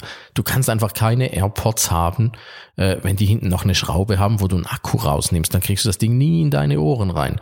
Und äh, da, da sobald du ein bisschen übers Handy hinaus guckst, äh, zerfällt einfach diese Idee mit den Wechselakkus sowieso. Die zerfällt auch beim Handy. Das, was Malte gesagt hat, ist absolut ein Punkt. Ich erinnere mich zwar ungern, aber wenn ich muss, erinnere ich mich gerne an mein erstes äh, so, Ericsson, nicht Sony, das war dann später, mein erstes Ericsson Nattel, wie das in der Schweiz hieß, mit einem Nickel-Cadmium-Akku.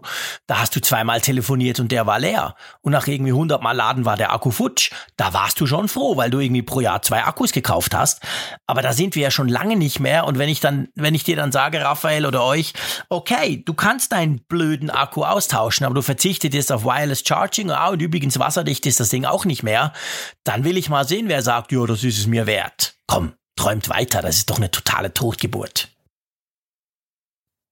Das ist schön, dass jemand nichts sagt. Betretenes Wenn ich so ein Schweigen. Statement raushaue, das gefällt mir natürlich. Genau, was hat er jetzt wieder gesagt? Ja, nein, nein, ich bin dir, ich bin dir auch Aber einig. ich, ich würde dir. sagen, wir sind uns einig, Ja, ja, wir sind uns schon einig, aber ich sehe äh, beim Wechselakku, man, man kann, wenn man, wenn man sich Mühe gibt, kann man schon einen Case dafür machen. Aber äh, ja, kommt ein bisschen drauf an, wie lange man die Warum Geräte. sollte man? Ja, eben, wenn du die Geräte lang behältst und noch nicht wirklich gute Austauschmöglichkeiten hast. Ich sehe sehr viele Na, Leute so mit, ich sehe heute noch Leute auch mit, in ein paar Jahren nicht. Ich sehe ganz viele Leute mit iPhone 4 und 5. Ich nicht. Die hat man vielleicht in St. Gallen noch.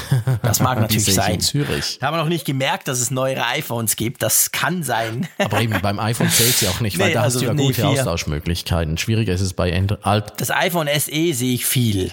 Das ist ja auch ein alter Knochen. Ja, ja, genau. Aber viel, viel, iPhone SE und iPhone 6, so, die sehe ich tatsächlich noch viel. Aber, aber vorher, also zurück, ich meine, wenn ich mal ein iPhone 4 sehen würde, würde ich dem ja gleich ein Angebot machen, weil das finde ich ein sehr schönes Gerät. Ah, wirklich? Das würde ich ihm gleich Ich- ich abkaufen. vermi- aber ich das sehe ich eigentlich ich in der freien Wildbahn nie. Ich vermittle sofort. okay, ist gut, wir probieren mal. Nein, aber das Ding ist einfach, äh, Android-Handys altern halt schneller als der Akku und daher ist es momentan noch nicht so ein Thema, finde ich. Ja. Apropos Android-Handys. Ja, das, wär- genau, es wäre eigentlich die perfekte Überleitung. Einverstanden, Malte? Ja. Dann gehe ich jetzt einen Kaffee trinken. Genau, du gehst jetzt einen Kaffee trinken. Nee, nee, wir wollen, wir wollen natürlich deine Meinung. Du hattest zwar deine Hand noch nicht dran, aber ich finde es trotzdem sehr, sehr wichtig, dass du da deine Meinung auch kundtust. Du hast ja vielleicht die ersten Testberichte gelesen. Die sind heute ziemlich so, heute, gestern, glaube ich, kamen die ersten so ein bisschen raus von diesem Samsung Galaxy S20 Ultra. Samsung hat ja drei Smartphones vorgestellt, das S20, das S20 Plus und dann das S20 Ultra. Die Journalisten kriegen natürlich immer die Ultra-Version. So auch wir, der Raphael und ich, haben so ein Teil bekommen. Und bevor wir vielleicht so die einzelnen Punkte, die man ja so sinnigerweise bei einem Smartphone mal anguckt, vielleicht so ein generelles Fazit, Raphael. Fühlst du dich schon in der Lage, nach einer Woche so eine Art Fazit zu ziehen von dem Teil? Ja, ein, ein Kurzfazit würde ich, würde ich schon wagen. Also es ist halt einfach, äh, Ja, das ist vielleicht der bessere Ausdruck, ja, ja, genau. also das Problem bei Samsung-Handys, vielleicht muss, das muss man vielleicht gleich am Anfang sagen, das Problem bei, bei Samsung-Test-Handys, die sie uns jeweils ausborgen, ist jeweils, äh, die geben sie einem relativ früh.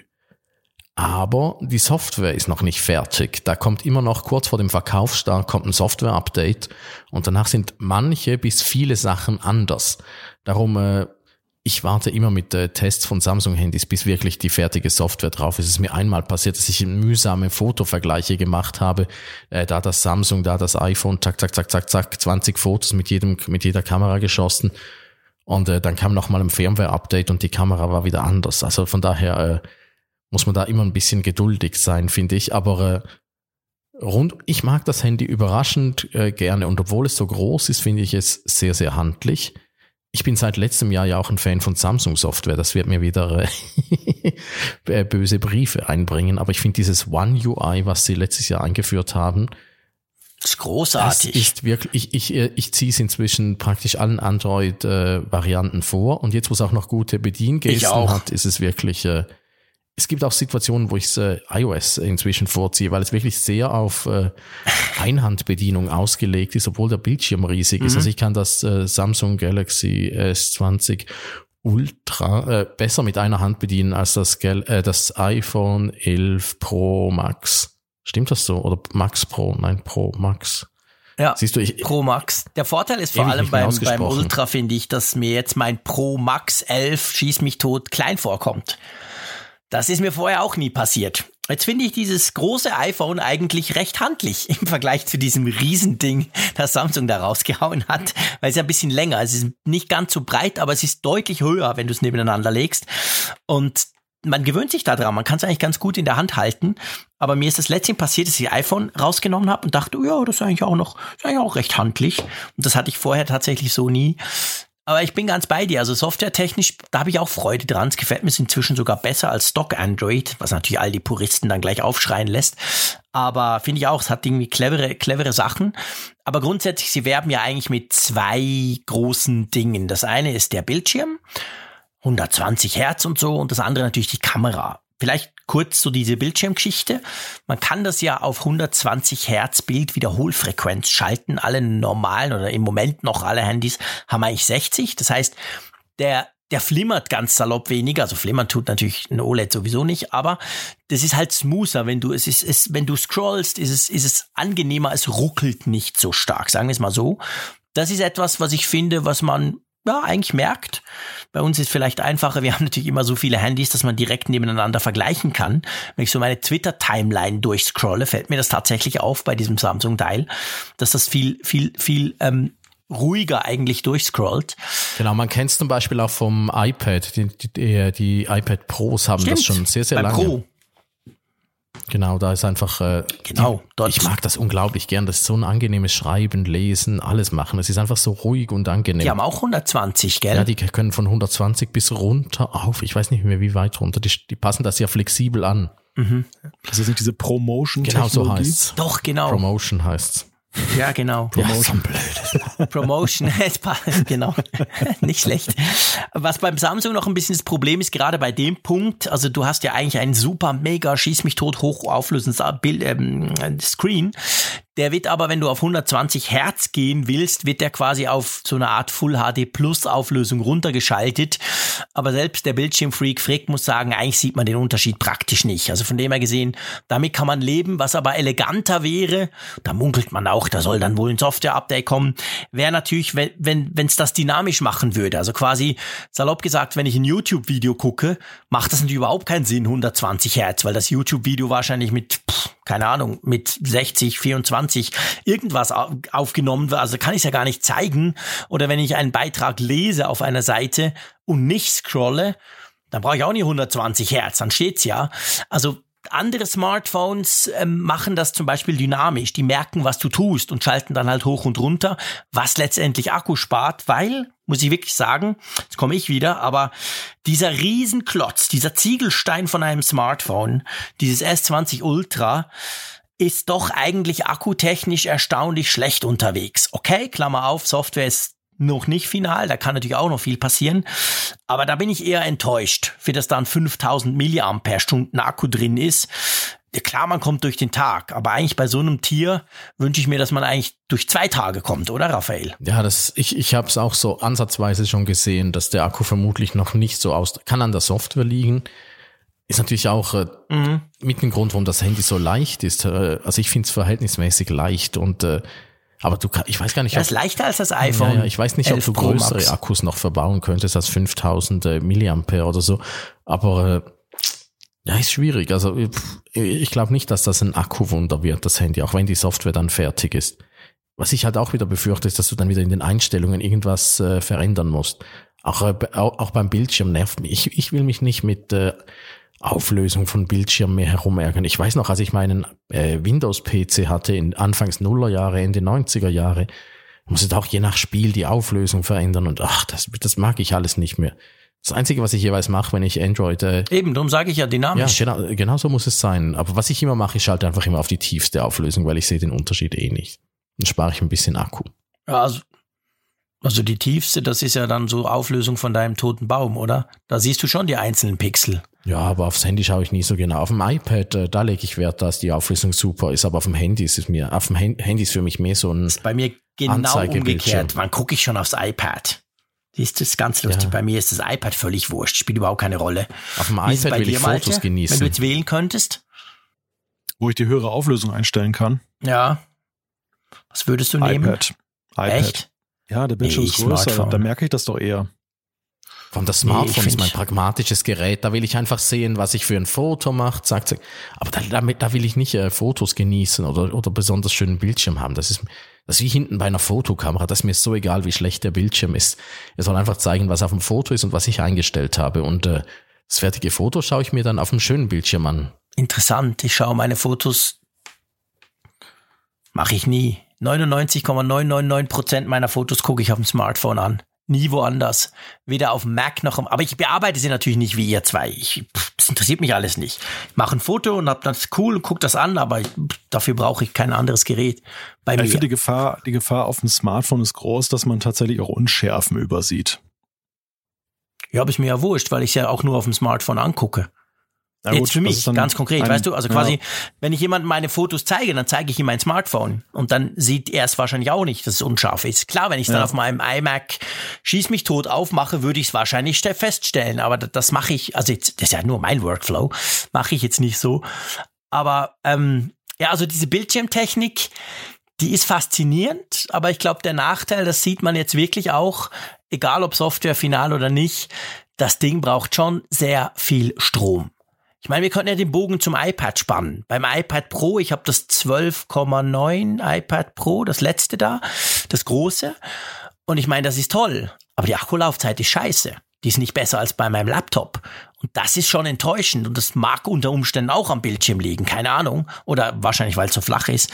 Aber das ist zum Beispiel ein Punkt, da merkt man schon, es gibt auch jetzt erste Tests, wobei ob man sich auf die verlassen kann, die sagen so rund 25 Prozent gibst du drauf, wenn du eben von 60 auf 120 Hertz umstellst. Und das ist ja schon eine Hausnummer ein Viertel Akku dafür verbratest. Oh, oder? So, da da habe ich noch gar nicht dran gedacht. Natürlich, das ist dann wieder so die mühsame Diskussion wie früher. Äh, schaltest du ein LTE ein oder aus, äh, um Akku zu sparen? Ja, ja, genau. Das sind genau die Entscheide, die ich einfach nicht haben will, weil sobald du die Möglichkeit hast, diesen Entscheid zu treffen, hast du die ganze Zeit schlechtes Gewissen und denkst, ich hätte doch die andere Variante nehmen sollen.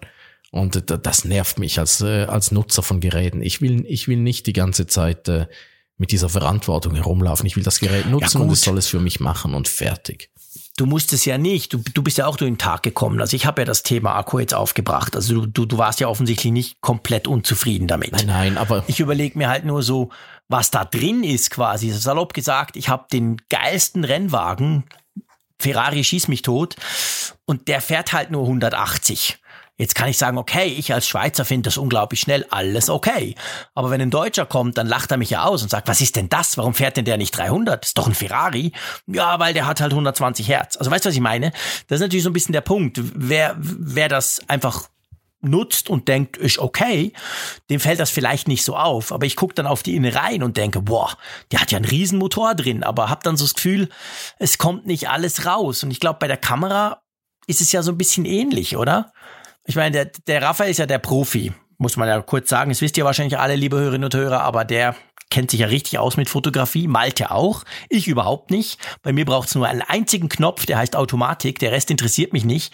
Und das muss funktionieren. Und da muss ich sagen, hat mich das S20 Ultra, klar, Klammer auf, Software, Klammer zu, bis jetzt ähm, teilweise ratlos zurückgelassen, weil ich festgestellt habe, dass viele Fotos unscharf sind. Oder irgendwas ganz anderes ist scharf. Irgendwas ganz unten links, völlig unwichtig im Bild, ist dann total im Fokus. Also der Autofokus, der hat zumindest Stand heute, 28. Februar, hat der schon noch ein paar üble Probleme, oder? Das ist lustig, das haben so viele Leute geschrieben. Mir ist das überhaupt nicht aufgefallen. Das, äh, das Autofokusproblem. Wahrscheinlich, weil du sowieso nie Automatik Doch, knippst. immer. Ich, äh, ich, ich, ich, genau der Punkt. ich mag den du schräubelst an all Nein, diesen Stellschrauben. Mache ich nicht mal beim Samsung-Handy, weil ich den Pro-Modus so kompliziert und mühsam finde. Da habe ich keinen Spaß dran. Bei Huawei-Handys finde ich ihn viel, viel äh, intuitiver und schöner gemacht. Da habe ich viel mehr Lust damit zu experimentieren. Bei Samsung äh, bin ich eigentlich eher im Automodus und wähle dann mal aktiv Nachtmodus. Aber die, die Fokusprobleme, die ich ganz viele Leute geschrieben haben, die habe ich nicht gesehen. Ich habe ganz viele andere Probleme gesehen. Beispielsweise, wenn es äh, dunkel ist. Ich habe ein dunklen Foto gemacht mit dem iPhone-Nachtmodus und mit dem Samsung. Beim Samsung musste das Handy acht Sekunden hinhalten, beim iPhone nur drei. Das iPhone hatte das hellere Bild, äh, das bessere Bild. Beim Samsung hattest du dann im Bild äh, so an den Rändern, äh, Fachausdruck ist eine Vignette. Also das ist so ein bisschen, wenn es rundum ein bisschen scharf ist, wenn du ein schlechtes Objektiv hast, hast du das auch. Hattest du so eine blau schimmernde Vignette im Bild. Ich weiß, da muss irgendwas ganz, ganz grausam schief gegangen sein äh, bei der Software. Anderes Beispiel war, äh, ich habe eine Tastatur fotografiert von dem Huawei-Tablet, was ich anschauen war. Und da waren einfach alle Zahlen so wie mit, äh, wie so ein bisschen verdoppelt drauf, wie wenn man äh, ein bisschen schielt oder so. Also äh, ich glaube, also da hat man wirklich gesehen, die Software ist noch überhaupt nicht fertig von dieser Kamera. Also das ist noch äh, so die Algorithmen, die da im Hintergrund laufen, da müssen sie noch unglaublich dran schrauben. Darum war ich dann auch so überrascht, dass Mhm. all die amerikanischen Kollegen da schon große Reviews und Tests rausgehauen haben. Ja, das macht überhaupt keinen Sinn. Aber die haben dann äh, The Verge hat gesagt, es sei offiziell. Ja. Wie gehst du damit um, Malte? Vielleicht noch kurz als Zwischenfrage. Wie, wie, wie machst du das, Malte, wenn du ein Testgerät kriegst? Also, was zum Beispiel vor, vor dem Verkaufsstart du schon in der Hand hast. Achtest du dann auch drauf, dass du halt wartest, weil du denkst, da kommt wahrscheinlich noch was? ist natürlich mal ein schwieriger Spagat, weil diese, dieses Vorabprivileg bringt dich natürlich dann in die Versuchung, dann ja möglichst viel schon abzubilden. Und ähm, ja, du läufst halt Gefahr. Und das, da läufst du ja selbst Gefahr, wenn du ein Gerät recht früh nach Verkaufsstart hast. Du hast ja immer wieder dieses Ja. Szenario, dass die Hersteller dann nochmal eben, selbst Apple hat ja mittlerweile häufig schon ähm, jetzt Software-Updates, die recht zeitnah kommen, entweder Funktionen nachrüsten, die noch gar nicht gleich an Bord waren, oder aber dann äh, etwas korrigieren, was dann vielleicht dann ab Werk nicht gleich so super lief. Deshalb glaube ich, muss man immer so ein Sternchen setzen mindestens, wo man eben Mhm. darauf hinweist und sagt, passt auf, ähm, wir versuchen es bestmöglich, genau. Und ich glaube, das wird ja auch gerade jetzt aus eurer Diskussion deutlich. Ihr, ihr kennt ja auch so ein bisschen eure Pappenheimer, was beliebte Software-Bugs sind, wo man eben erwarten kann, dass der Hersteller so einen Griff kriegt und wo wirklich, wo wirklich dann elementare Probleme sind, wo man sagen kann, ja, da liegt irgendwo der Hase im Pfeffer in der Hardware. Das, das kann der nicht, das können die nicht mit, mit Software so leicht nachbessern. Also das sehe ich bei der Kameraoptik übrigens ja vor allem jetzt in dieser exorbitant hohen Zoom-Stufe. Also die Bilder, die ich da gesehen habe von den, von den äh, neuen S20 äh, Modellen, äh, ja, ich, hat mich nicht überzeugt. Also warum sollte ich jetzt so einen Berggipfel da so nah ranzoomen und dann ist das alles nur so matschig? Wer, wer braucht solche Bilder? Ich glaube auch nicht, dass sie das mit der Software in, in den Griff bekommen. Ja, dieses hundertfach Zoom ist natürlich ein Marketing-Scherz. Also das ist, äh, ist einfach äh, digital Das so hätten weit sie dran. weglassen sollen. Ja, die, die Marketingabteilung hat's halt unglaublich cool gefunden und äh, du kannst es, es, es, es klingt schon sehr, sehr toll und äh,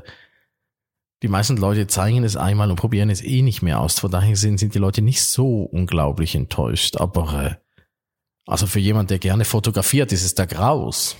Das Fiese finde ich, diese Einstellung diskreditiert in meinen Augen die anderen Zoom-Stufen, weil die, finde ich, sind eigentlich unglaublich gut. Also die Zehnfachstufe, die auch nicht nur optisch ist, das ist auch so ein Hybrid, pff, keine Ahnung, Softwarezeug, die ist krass gut.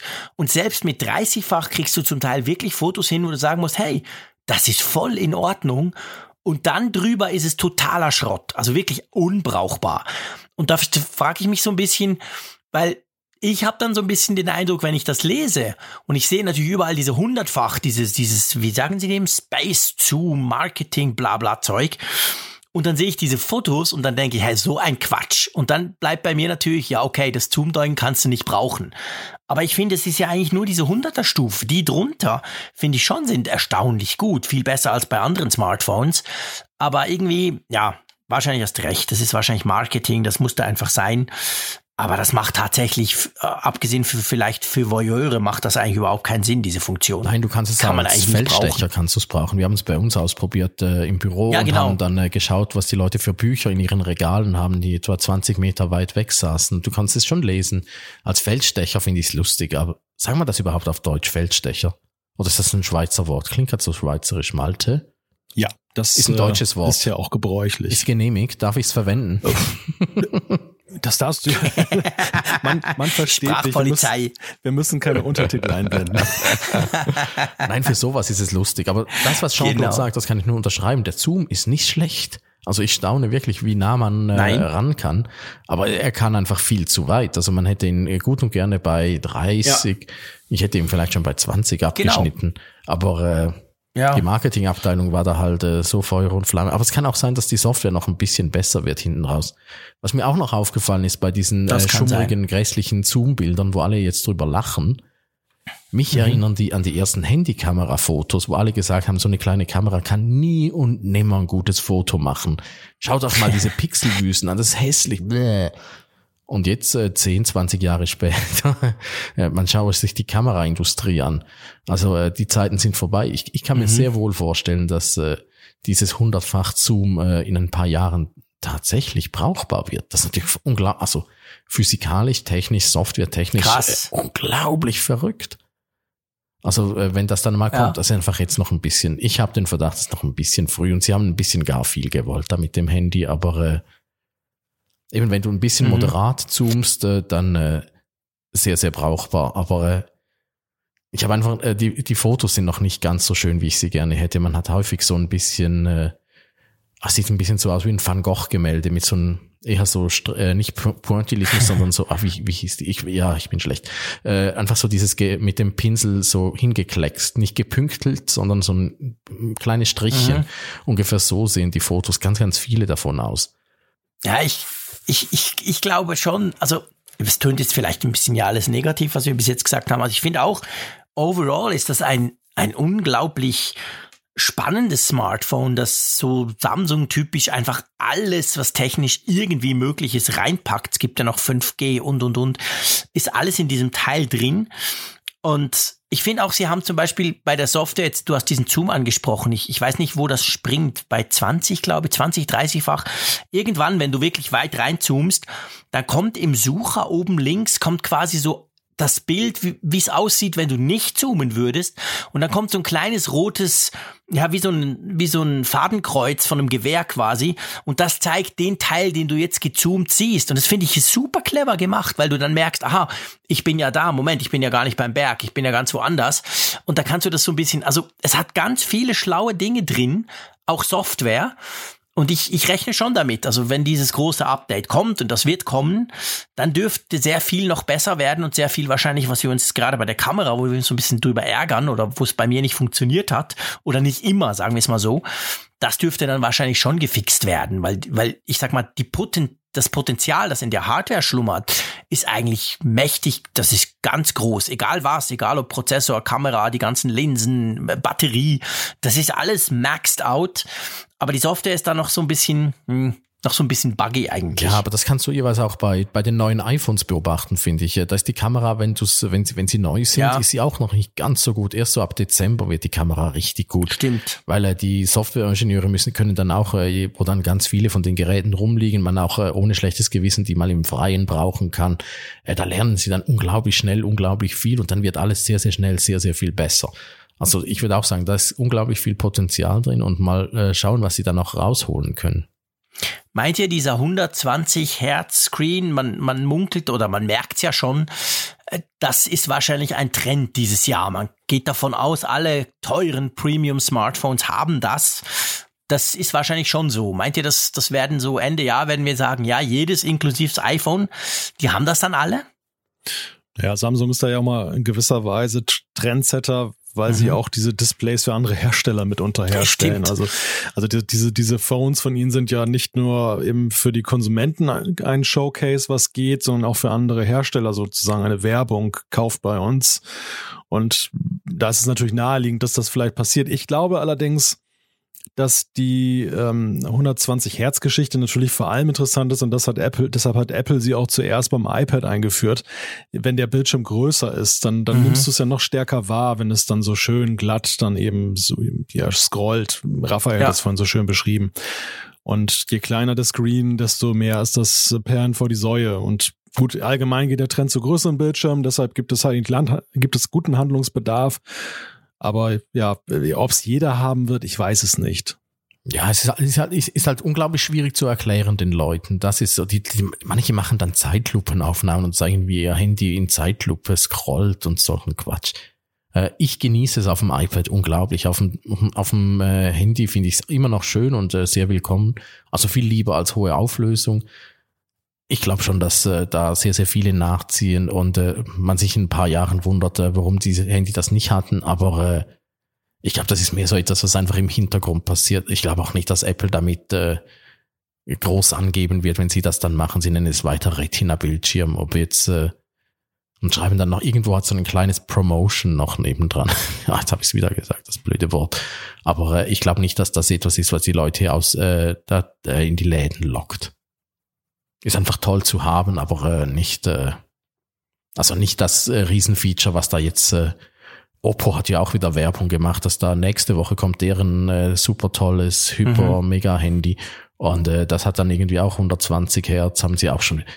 Ach, das interessiert doch niemand. Das ist dasselbe wie beim Fernseher. Also, pff, da, da gab es doch auch mal die Phase, wo, es dann, wo dann die 100 Hertz Fernseher kamen. Also, ich glaube nicht, dass das äh, als Argument da ist. Einfach willkommen und man nimmt es gerne mit, wenn man es hat, aber äh, man kann es auch, äh, ich glaube, bei billigeren Handys wird das noch ein Weilchen dauern, bis das kommt. Das ist so ein bisschen äh, auf der Liste optional, würde ich sagen. Ja, ich denke auch. Also alle werden es nicht kriegen. Das ist schon klar. Ist ja letztendlich auch teuer, weil es Akku frisst. Dadurch musst du halt gucken, dass der Akku schon per se mal ein bisschen größer ist, um das irgendwie aufzufangen. Also das werden nicht alle kriegen. Das ist sicher so. Ich selber mag es tatsächlich auch beim Smartphone. Ich, ich bin einfach ein totaler Bildschirmfreak, vor allem beim Smartphone. Aber ich merke jetzt, wie ihr so übers iPad schwärmt. Also ich habe mir jetzt vorgenommen, ich organisiere mir ein 9,7 Zoll, da das Billig-iPad, das das ja nicht hat, weil ich, mir fällt das überhaupt nicht auf beim iPad. Das ist für mich völlig normal. Also ich muss mal wieder ein normales iPad länger brauchen, damit ich vielleicht den Unterschied wieder merke, weil ich mit meinem Pro habe ich ja das schon länger mit den Pro-iPads und dort, da fällt es mir eben gar nicht mehr auf. Beim Smartphone fällt es mir jetzt auf, denke, wow, ist das cool. Aber beim iPad ist es für mich wahrscheinlich völlig normal geworden. Darum habe ich gesagt, ich merke das ja gar nicht beim iPad. Also ich werde mir mal ein, ein anderes iPad organisieren müssen, um das irgendwie nach, nachvollziehen können. Ja, musst mal bei den Junioren äh, eins abschwatzen.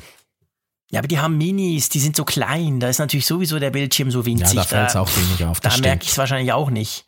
Genau. Also müsste schon so ein 9,7er sein quasi. Dieses, dieses klein, also dieses günstige, das Einsteiger-iPad. Das, das hat einen großen 2. Bildschirm. Mal gucken. 10,2 ist 10, es jetzt. Ja. Heißt das so? Ja, der Bildschirm ist ja nicht mehr 9,7 Zoll, okay, sondern 10,2. Keine Ahnung, wenn du das sagst. Na gut. Ja, ich kenne alle Modelle noch auswendig. Sind wir froh, machen wir keine Apple Podcast, gell, Malte? ist er nicht sogar 10,5? Nein, 10,5. 10,5 war es beim Pro. Ist doch das R. Nein, nein, 10,5 war das Pro. Das, äh, es gab zuerst das iPad Pro 12,9, dann kam ein iPad Pro 9,7, dann kamen zusammen ein neues 12,9 und ein 10,5. Und äh, aus dem iPad 10,5 mhm.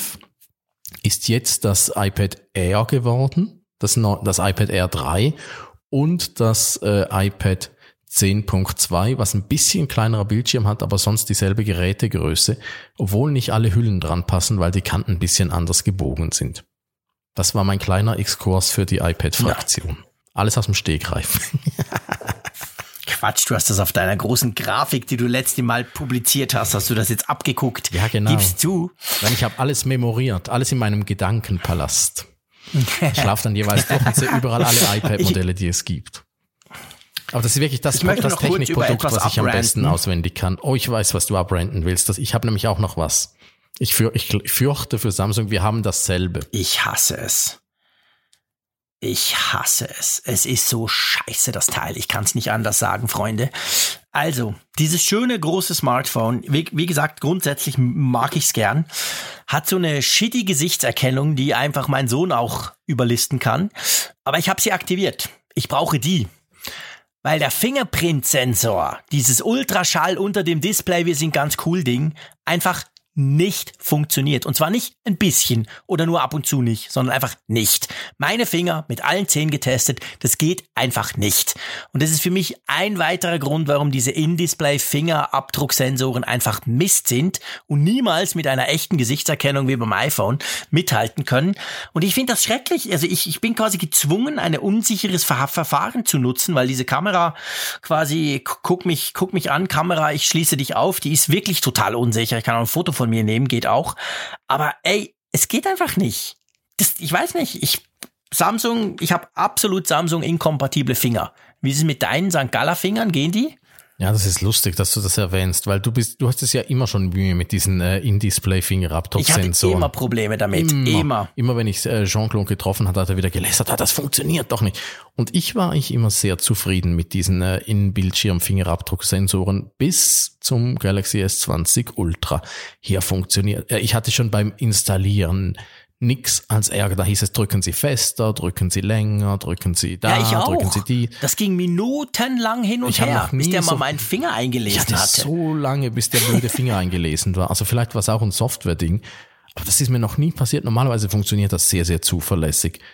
Äh, Das einzige, also jedes Mal, ich glaube die letzten drei, vier Jahre, wenn ich über Samsung-Handys geschrieben habe, habe ich immer gesagt, alles eigentlich ziemlich okay, äh, bis sehr gut. Äh, einzig das Entsperren ist ein Drama.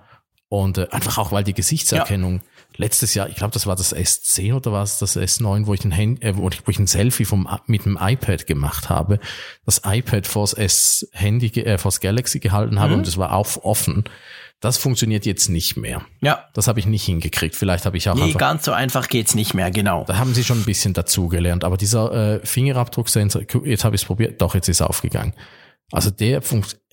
Also Aus purer Boshaftigkeit ging's jetzt auf. ja, ja, also da bin ich wirklich so, das, nee, bei mir das nicht, ganze, keine Übereinstimmung. ja, siehst du, das ganze Entsperren vom, äh, ich finde, da haben sie einfach einmal mehr geschluddert und sich nicht die Mühe gemacht, da endlich äh, eine Lösung zu finden für ihr, also das ist wirklich, äh, es ist so schade, dass sie das nicht hinkriegen. Und es, ist ihnen offensichtlich auch egal. Ja, also ich verstehe einfach nicht, ich, ich weiß nicht, Malte muss auch was dazu sagen, das ist doch unglaublich wichtig. Ich weiß nicht, wie es euch geht. Ich entsperre ständig mein Smartphone, weil ich es ja x-mal pro Stunde hervornehme und dann muss ich ja irgendwie, es muss ja irgendwie entsperren. Und ich finde das so ein zentrales Teil, gerade am Anfang. Also das ist ja so das erste Ding. Das ist wie wenn du, du hast ein geiles Auto, aber du kriegst es nicht auf. Du murkst da immer mit dem Schlüssel rum. Irgendwann nervt dich das Auto doch. Also das finde ich, ich finde das absolut unverständlich. Das ist mir absolut ein Rätsel. Und das funktioniert eben beim iPhone zum Beispiel so unglaublich gut. Und darum bin ich so happy drüber. Aber das, da- pff, also ich weiß nicht, das ist echt, also ich gebe dann den Code ein immer wieder und denke, man, denke so, hey, willkommen Anfang 2000er Jahre oder sagen wir Ende, Anfang erstes Jahrzehnt 2000er, da hat man das auch gemacht, aber die Zeiten sind doch einfach vorbei, oder? Du machst dir, Malte, doch nie Gedanken über das Entsperren von deinen Smartphones, oder? Selten, selten. Also das äh, höchstens mal, wenn die Lichtverhältnisse es nicht zulassen, dass die Mhm. Gesichtsentsperrung zuverlässig funktioniert. Aber es hat sich auch deutlich verbessert. Aber ich muss schmunzeln, denn du hast ja vorhin skizziert eben, wie sehr für dich 120 Hertz ein Komfortmerkmal ist, einfach wegen der Flüssigkeit dann Mhm. der Darstellung. Und genauso flüssig muss eben auch der Aufsperrvorgang genau. funktionieren. Und wenn das kontraproduktiv äh, ist äh, oder nicht, nicht läuft, dann ist es halt kontraproduktiv. Dann, dann kann das noch so schön hinter der Wand sein, hinter der Mauer, die du zu überwinden hast, wenn du ständig gegen die Mauer läufst. Ja, genau. Da kannst ja, genau wie du sagst. Das Haus kann wunderschön sein innen, aber wenn ich schon nicht reinkomme oder mich jedes Mal nerve, wenn ich rein, reingehe, weil die Tür mich dann irgendwann mal reingelassen hat, ja, das schmälert dann halt schon das Gefühl, in einem schönen Haus zu wohnen. Und ich, ich muss sagen, es ist nicht so, dass, dass meine Finger überhaupt nicht funktionieren mit all diesen In- In-Display-Finger. Zum Beispiel beim OnePlus, ich hatte das OnePlus 7 Pro letztes Jahr da. Das hat unglaublich gut funktioniert. Also wirklich super schnell. Drauflegen, zack, drin. Also das war mal, das war tatsächlich der erste und bisher einzige in, in Display Fingerabdrucksensor, der mit meinen Daumenfingern irgendwie funktioniert hat. Aber Samsung ist da echt notorisch schlecht drin und das finde ich sehr schade. Der Raphael macht mir jetzt so ein bisschen Hoffnung. Er hat vorhin gesagt, vielleicht ja auch Software. Habe ich mir noch gar nicht überlegt. Stimmt natürlich. Ist letztendlich ja auch eine Geschichte der Software, wie dieser Sensor ausgelesen wird. Also, hm, vielleicht kommt auch da noch was. Aber das ist für mich im Moment ein Riesenproblem bei dem Ding, muss ich ganz ehrlich sagen. Ja, es nimmt einem einfach die Freude, das Gerät zu verwenden, wenn du jedes Mal über, über eben über dieses Ja. Ding stolperst, wie Malte gesagt. Ist halt, und warum? Also, wenn ich bei Samsung säße, würde ich doch, äh, nach, nachdem das äh, damals schon nicht gut war, würde ich doch dran sitzen und das äh, fixen. Aber sie fixen es einfach nicht. Äh, letztes Jahr hatte das, äh, wie hieß es, S10 Plus, hatte ja oben immerhin äh, zwei Kamera, äh, so eine pillenförmige Kamera, weil es irgendwie zwei Linsen hatte, was noch ein bisschen zusätzliche Sicherheit äh, anscheinend gewährt hat. Jetzt haben alle einfach oben eine kleine Kamera, die dich an, anhand von Bilderkennung äh, erkennt, wenn es hell genug ist. Und äh, also, dass sie sich Mhm. da nicht mehr Mühe geben. Also, das ist, Ja, das ist einfach, also können sie es nicht, wollen sie es nicht. Sie wollen natürlich möglichst großen Bildschirm haben, das verstehe ich ja auch. Ich möchte noch einen kleinen Punkt mit euch diskutieren. Der ist mir in den letzten Tagen aufgefallen, als ich die ersten amerikanischen Reviews gelesen habe. Der hängt da so ein bisschen auch da dran. Es ist ja so, dass Samsung ja immer eigentlich zwei Versionen seiner Smartphones auf den Markt bringt. Also es gibt das S20 Ultra bei uns in Europa mit dem Samsung eigenen Exynos, ich glaube 99 heißt der. Und in Amerika gibt sie mit dem Snapdragon 865, dem neuesten von Qualcomm. Also Samsung fährt da so eine Doppelstrategie. Einerseits haben sie eigene Chips, die sie machen, die natürlich designtechnisch sehr ähnlich sind. Und dann aber in, im amerikanischen Markt haben sie eigentlich immer die, die, die Qualcomms direkt. In diesem Fall ist noch das, dass Qualcomm zusammen mit diesem 865er Chip ein super neues, mega schieß mich tot, äh, ganz tolles System für den Fingerabdruck ähm, vorgestellt haben. Da im November hatten sie so eine große Entwicklerkonferenz, glaube ich, auf Hawaii, haben sie es vorgestellt. Samsung braucht die nicht. Aber was mir auffällt zum Beispiel, dass die amerikanischen Kollegen, und die haben ja die gleiche Software, die haben ja auch diese, ich sag's mal ganz böse, noch nicht finale Beta-Software drauf, die schwärmen eigentlich durchs Bank, durch die Bank von der Akkulaufzeit. Die sagen, geil, sogar mit 5G und ganz viel Kamera und noch 8K-Video, das Ding hält ewig. Und so die, die Engländer, die auch unsere Version haben und, und jetzt wir zwei auch, wir sagen ja eher so, boah, Akku könnte also besser sein. Und letztes Jahr beim S10 hat sich dann im Nachgang rausgestellt, dass tatsächlich dieser Exynos, dieser Samsung eigene Chip, gerade was die, was die Akkulaufzeit war, der deutlich schlechter. Nicht, nicht unbedingt im Speed, aber im Akku. Der hat irgendwie einfach mehr Strom verbraucht. Und damit waren eigentlich europäische Kunden, ja, jetzt rein von der Hardware, und die zahlen ja das Gleiche, echt benachteiligt gegenüber den Amis. Und da frage ich mich so, ist das, ist das, weil Qualcomm zu wenig liefern kann? Aber ich meine, bei Apple geht's ja auch mit unglaublich vielen Stückzahlen, die, die, die eigenen Chips. Oder was habt ihr das Gefühl, warum fährt Samsung immer noch diese Linie? Die einen kriegen den eigenen Chip, die anderen kriegen, kriegen quasi das, ich sag's mal ein bisschen böse, das Original. Das finde ich, das nervt mich ganz ehrlich gesagt.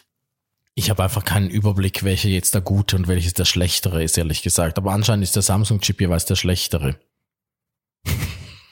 Zumindest in den letzten zwei, drei Jahren war es tatsächlich so. Es gab früher, ich glaube, S4, 5, 6, also wirklich Jahre zurück, da war es, gab es tatsächlich mal eine Zeit, da war irgendwie der Exynos schneller oder so, oder in diesen Benchmarks konnte man dann sehen, hey, der ist 15% performanter, aber das ist schon Jahre her. Und so in den letzten paar Jahren war es wirklich so, dass das, es gibt ja dann auch immer so ein paar YouTuber, die dann beide kaufen und so ein bisschen Vergleiche machen. Da musste man sagen, das Samsung, der Design ist irgendwie schlechter. Und die haben ja letztes Jahr in den USA ihr Designstudio, das sie dort hatten, diese Chip-Entwicklung zugemacht. Und da dachte man so, okay, das ist jetzt der erste Schritt, dass sie irgendwann mal sagen, okay, komm, wir machen das nicht mehr selber. Wir, wir nehmen ja sowieso für einen Teil der Welt schon den von Qualcomm. Jetzt bei dem ist es offensichtlich noch nicht so. Und wie gesagt, man darf eigentlich noch keine Aussage treffen. Aber das bahnt sich wieder so ein bisschen an, dass quasi die Samsung-Varianten schlechter sind als die, die Qualcomm-Versionen. Das ist halt für Kunden mühsam. Das ist ja bei Spielkonsolen jeweils auch so. Hast du jetzt die Variante mit so, mit diesem Chips drin oder hast du die Variante mit dem Chip Ja, drin? genau. Ah, Das, das, das macht einfach nur die, da, da wirst du nachher einfach nur verunsichert und das nervt. Also da, äh, pff, ich bin da, ich habe da noch gar nicht dran gedacht. Gut, vielleicht ist auch so eine Geek-Geschichte, Auf jeden Fall. dass sich eben, dass sich gar niemand darum kümmert. Also, äh, aber das Ding ist natürlich, sobald du es mal im Hinterkopf hast, danke Jean-Claude, vergeht es dir natürlich nicht mehr aus dem Kopf. ich so, scheiße, ich habe das Falsche gekriegt, das Schlechte. Ja, genau. Aber vielleicht jetzt mal generell so Stückzahlen technisch, das kann ja, kann ja nicht der Punkt sein, oder? Ich meine, Qualcomm kann ja Samsung auch beliefern weltweit. Oder meint ihr das, weil früher, es gab mal so das Argument, ja, das kriegt Qualcomm gar nicht hin, wenn Samsung, das ist ja einer der, ist ja der größte Smartphone-Hersteller der Welt und wenn die quasi ihr neues Topmodell bringen, dann verkaufen die schon so fast so ein bisschen Apple-like mäßig halt sehr viele Geräte. Und da war früher so ein bisschen die Argumentation, ja, wir müssen das machen, weil wir kriegen gar nicht so viel. Aber ich glaube, heute ist das kein Thema mehr, weil alle anderen Smartphones haben diesen Qualcomm drin, außer Apple. Und da geht's ja auch. Also ich glaube, das ist wahrscheinlich, das kann es nicht sein, oder? Ich weiß nicht, bei den Fotosensoren haben sie es ja früher auch so gemacht. Hatten die einen Samsung hatten dann den Sony-Sensor drin, die anderen hatten den Samsung-Sensor drin und haben alle gesagt, Echt? die mit dem Sony-Sensor seien das besser. Ich gar nicht. Da, da gab es auch so Vergleiche und da, pff, das war genauso dieselbe blöde Diskussion, was, was dich nur als Kunde geärgert hat. Aber äh, ich, ich weiß nur von äh, Sony hat es glaube mal gesagt, äh, sie kriegen jeweils auch den äh, schnellen Qualcomm-Chip sehr, sehr früh oder war, das war auf jeden Fall damals so, aber mhm. sie haben, die haben, da haben sie schon gesagt, weil Samsung die alle aufsaugt und die Stückzahlen anfangs noch ja. äh, beschränkt sind. Wenn du halt an, auf einmal unglaublich viele von diesen Handys raushauen willst, also ich könnte es, es klingt nicht unplausibel, würde ich sagen, aber mir fehlt da äh, jedes Wissen um mhm. Stückzahlen, äh, Herstellungsketten, Zuliefererketten und so weiter. Also ich würde mich da jetzt nicht auf die Äste rauswagen, ob das so sinnvoll ist, aber ich weiß nicht. Ja, das war eben, ich, das weiß ich letztendlich auch nicht. Aber gut, ich glaube, ähm, letztendlich Fazit, es ist unglaublich teuer. Es kann wahnsinnig viel. Es kann wahrscheinlich immer noch mehr mit, mit neuer Software, die kommt. Aber es ist halt 1400 Franken, oder? Also das ist ein unglaublich, wir sind da absolut im Apple iPhone 11 Pro Max Territorium mit dem Preis von dem Teil.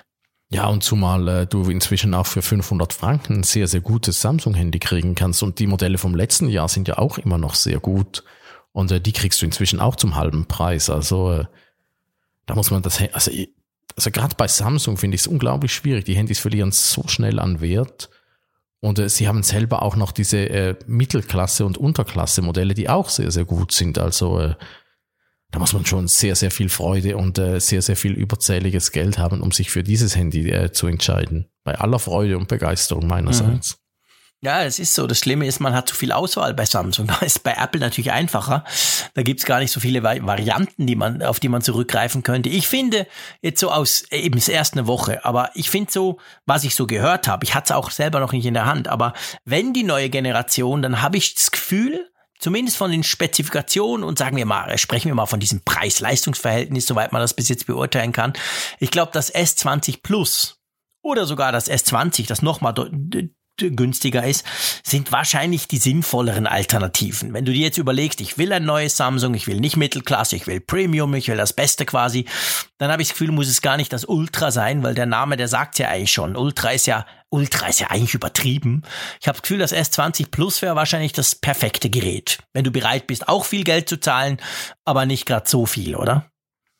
Ja, ich denke, da geht's ungefähr hin. Also ich muss mir das dann auch mal noch genauer anschauen, weil da hast du ja dann diesen Super Zoom nicht und äh, funktioniert alles ein bisschen anders. Aber das ist alles äh, unglaublich kompliziert da mit den Kameras, welche Kamera jetzt welche Funktion. Ist auch wieder auch wieder so äh, nicht wahnsinnig kundenfreundlich, ist unglaublich kompliziert. Und äh, ich habe noch nicht mal den Durchblick und ich erschrecke nicht gerade, wenn es um äh, Brennweiten und äh, solche Sachen geht. Ja, ich glaube aber auch da, es ist letztendlich, dem Kunden ist es wurscht ja, also ja. der, der sich extrem gut auskennt und sagt, ich brauche dieses Periskop, schieß mich tot teil. Okay, der kauft das Ultra. Aber die anderen, die gehen hin, das eine kostet 1400, das andere kostet irgendwie 1090, das dritte kostet 899 und dann guckst du so ein bisschen drüber, merkst, hey, die haben alle drei Kameras. Nee, Moment, das kleine hat nur zwei. Okay, das will ich nicht. Aber drei haben sie beide und dann ist eigentlich, ich glaube, ich glaube nicht, dass, dass die Leute so, so genau hingucken. Dann ist letztendlich eine Frage, wie viel Geld willst du ausgeben? Ja, das Lustige ist jetzt, wo du Kameras zählst beim, äh, bei den neuen Galaxies, du siehst ja auch gar nicht auf den ersten Blick, wie viele Kameras da hinten überhaupt noch dran sind. Ist einfach ein großer schwarzer Klotz mit, äh, wenn du je nach ins Licht hältst, siehst du die Kameras, die da drin sind beim. Ja, und der hat ganz viele Löcher. Ja, ja, beim iPhone siehst du die Kameras ja auf den der ersten Blick. Der hat ja mehr Löcher als Kameras. ja, das stimmt.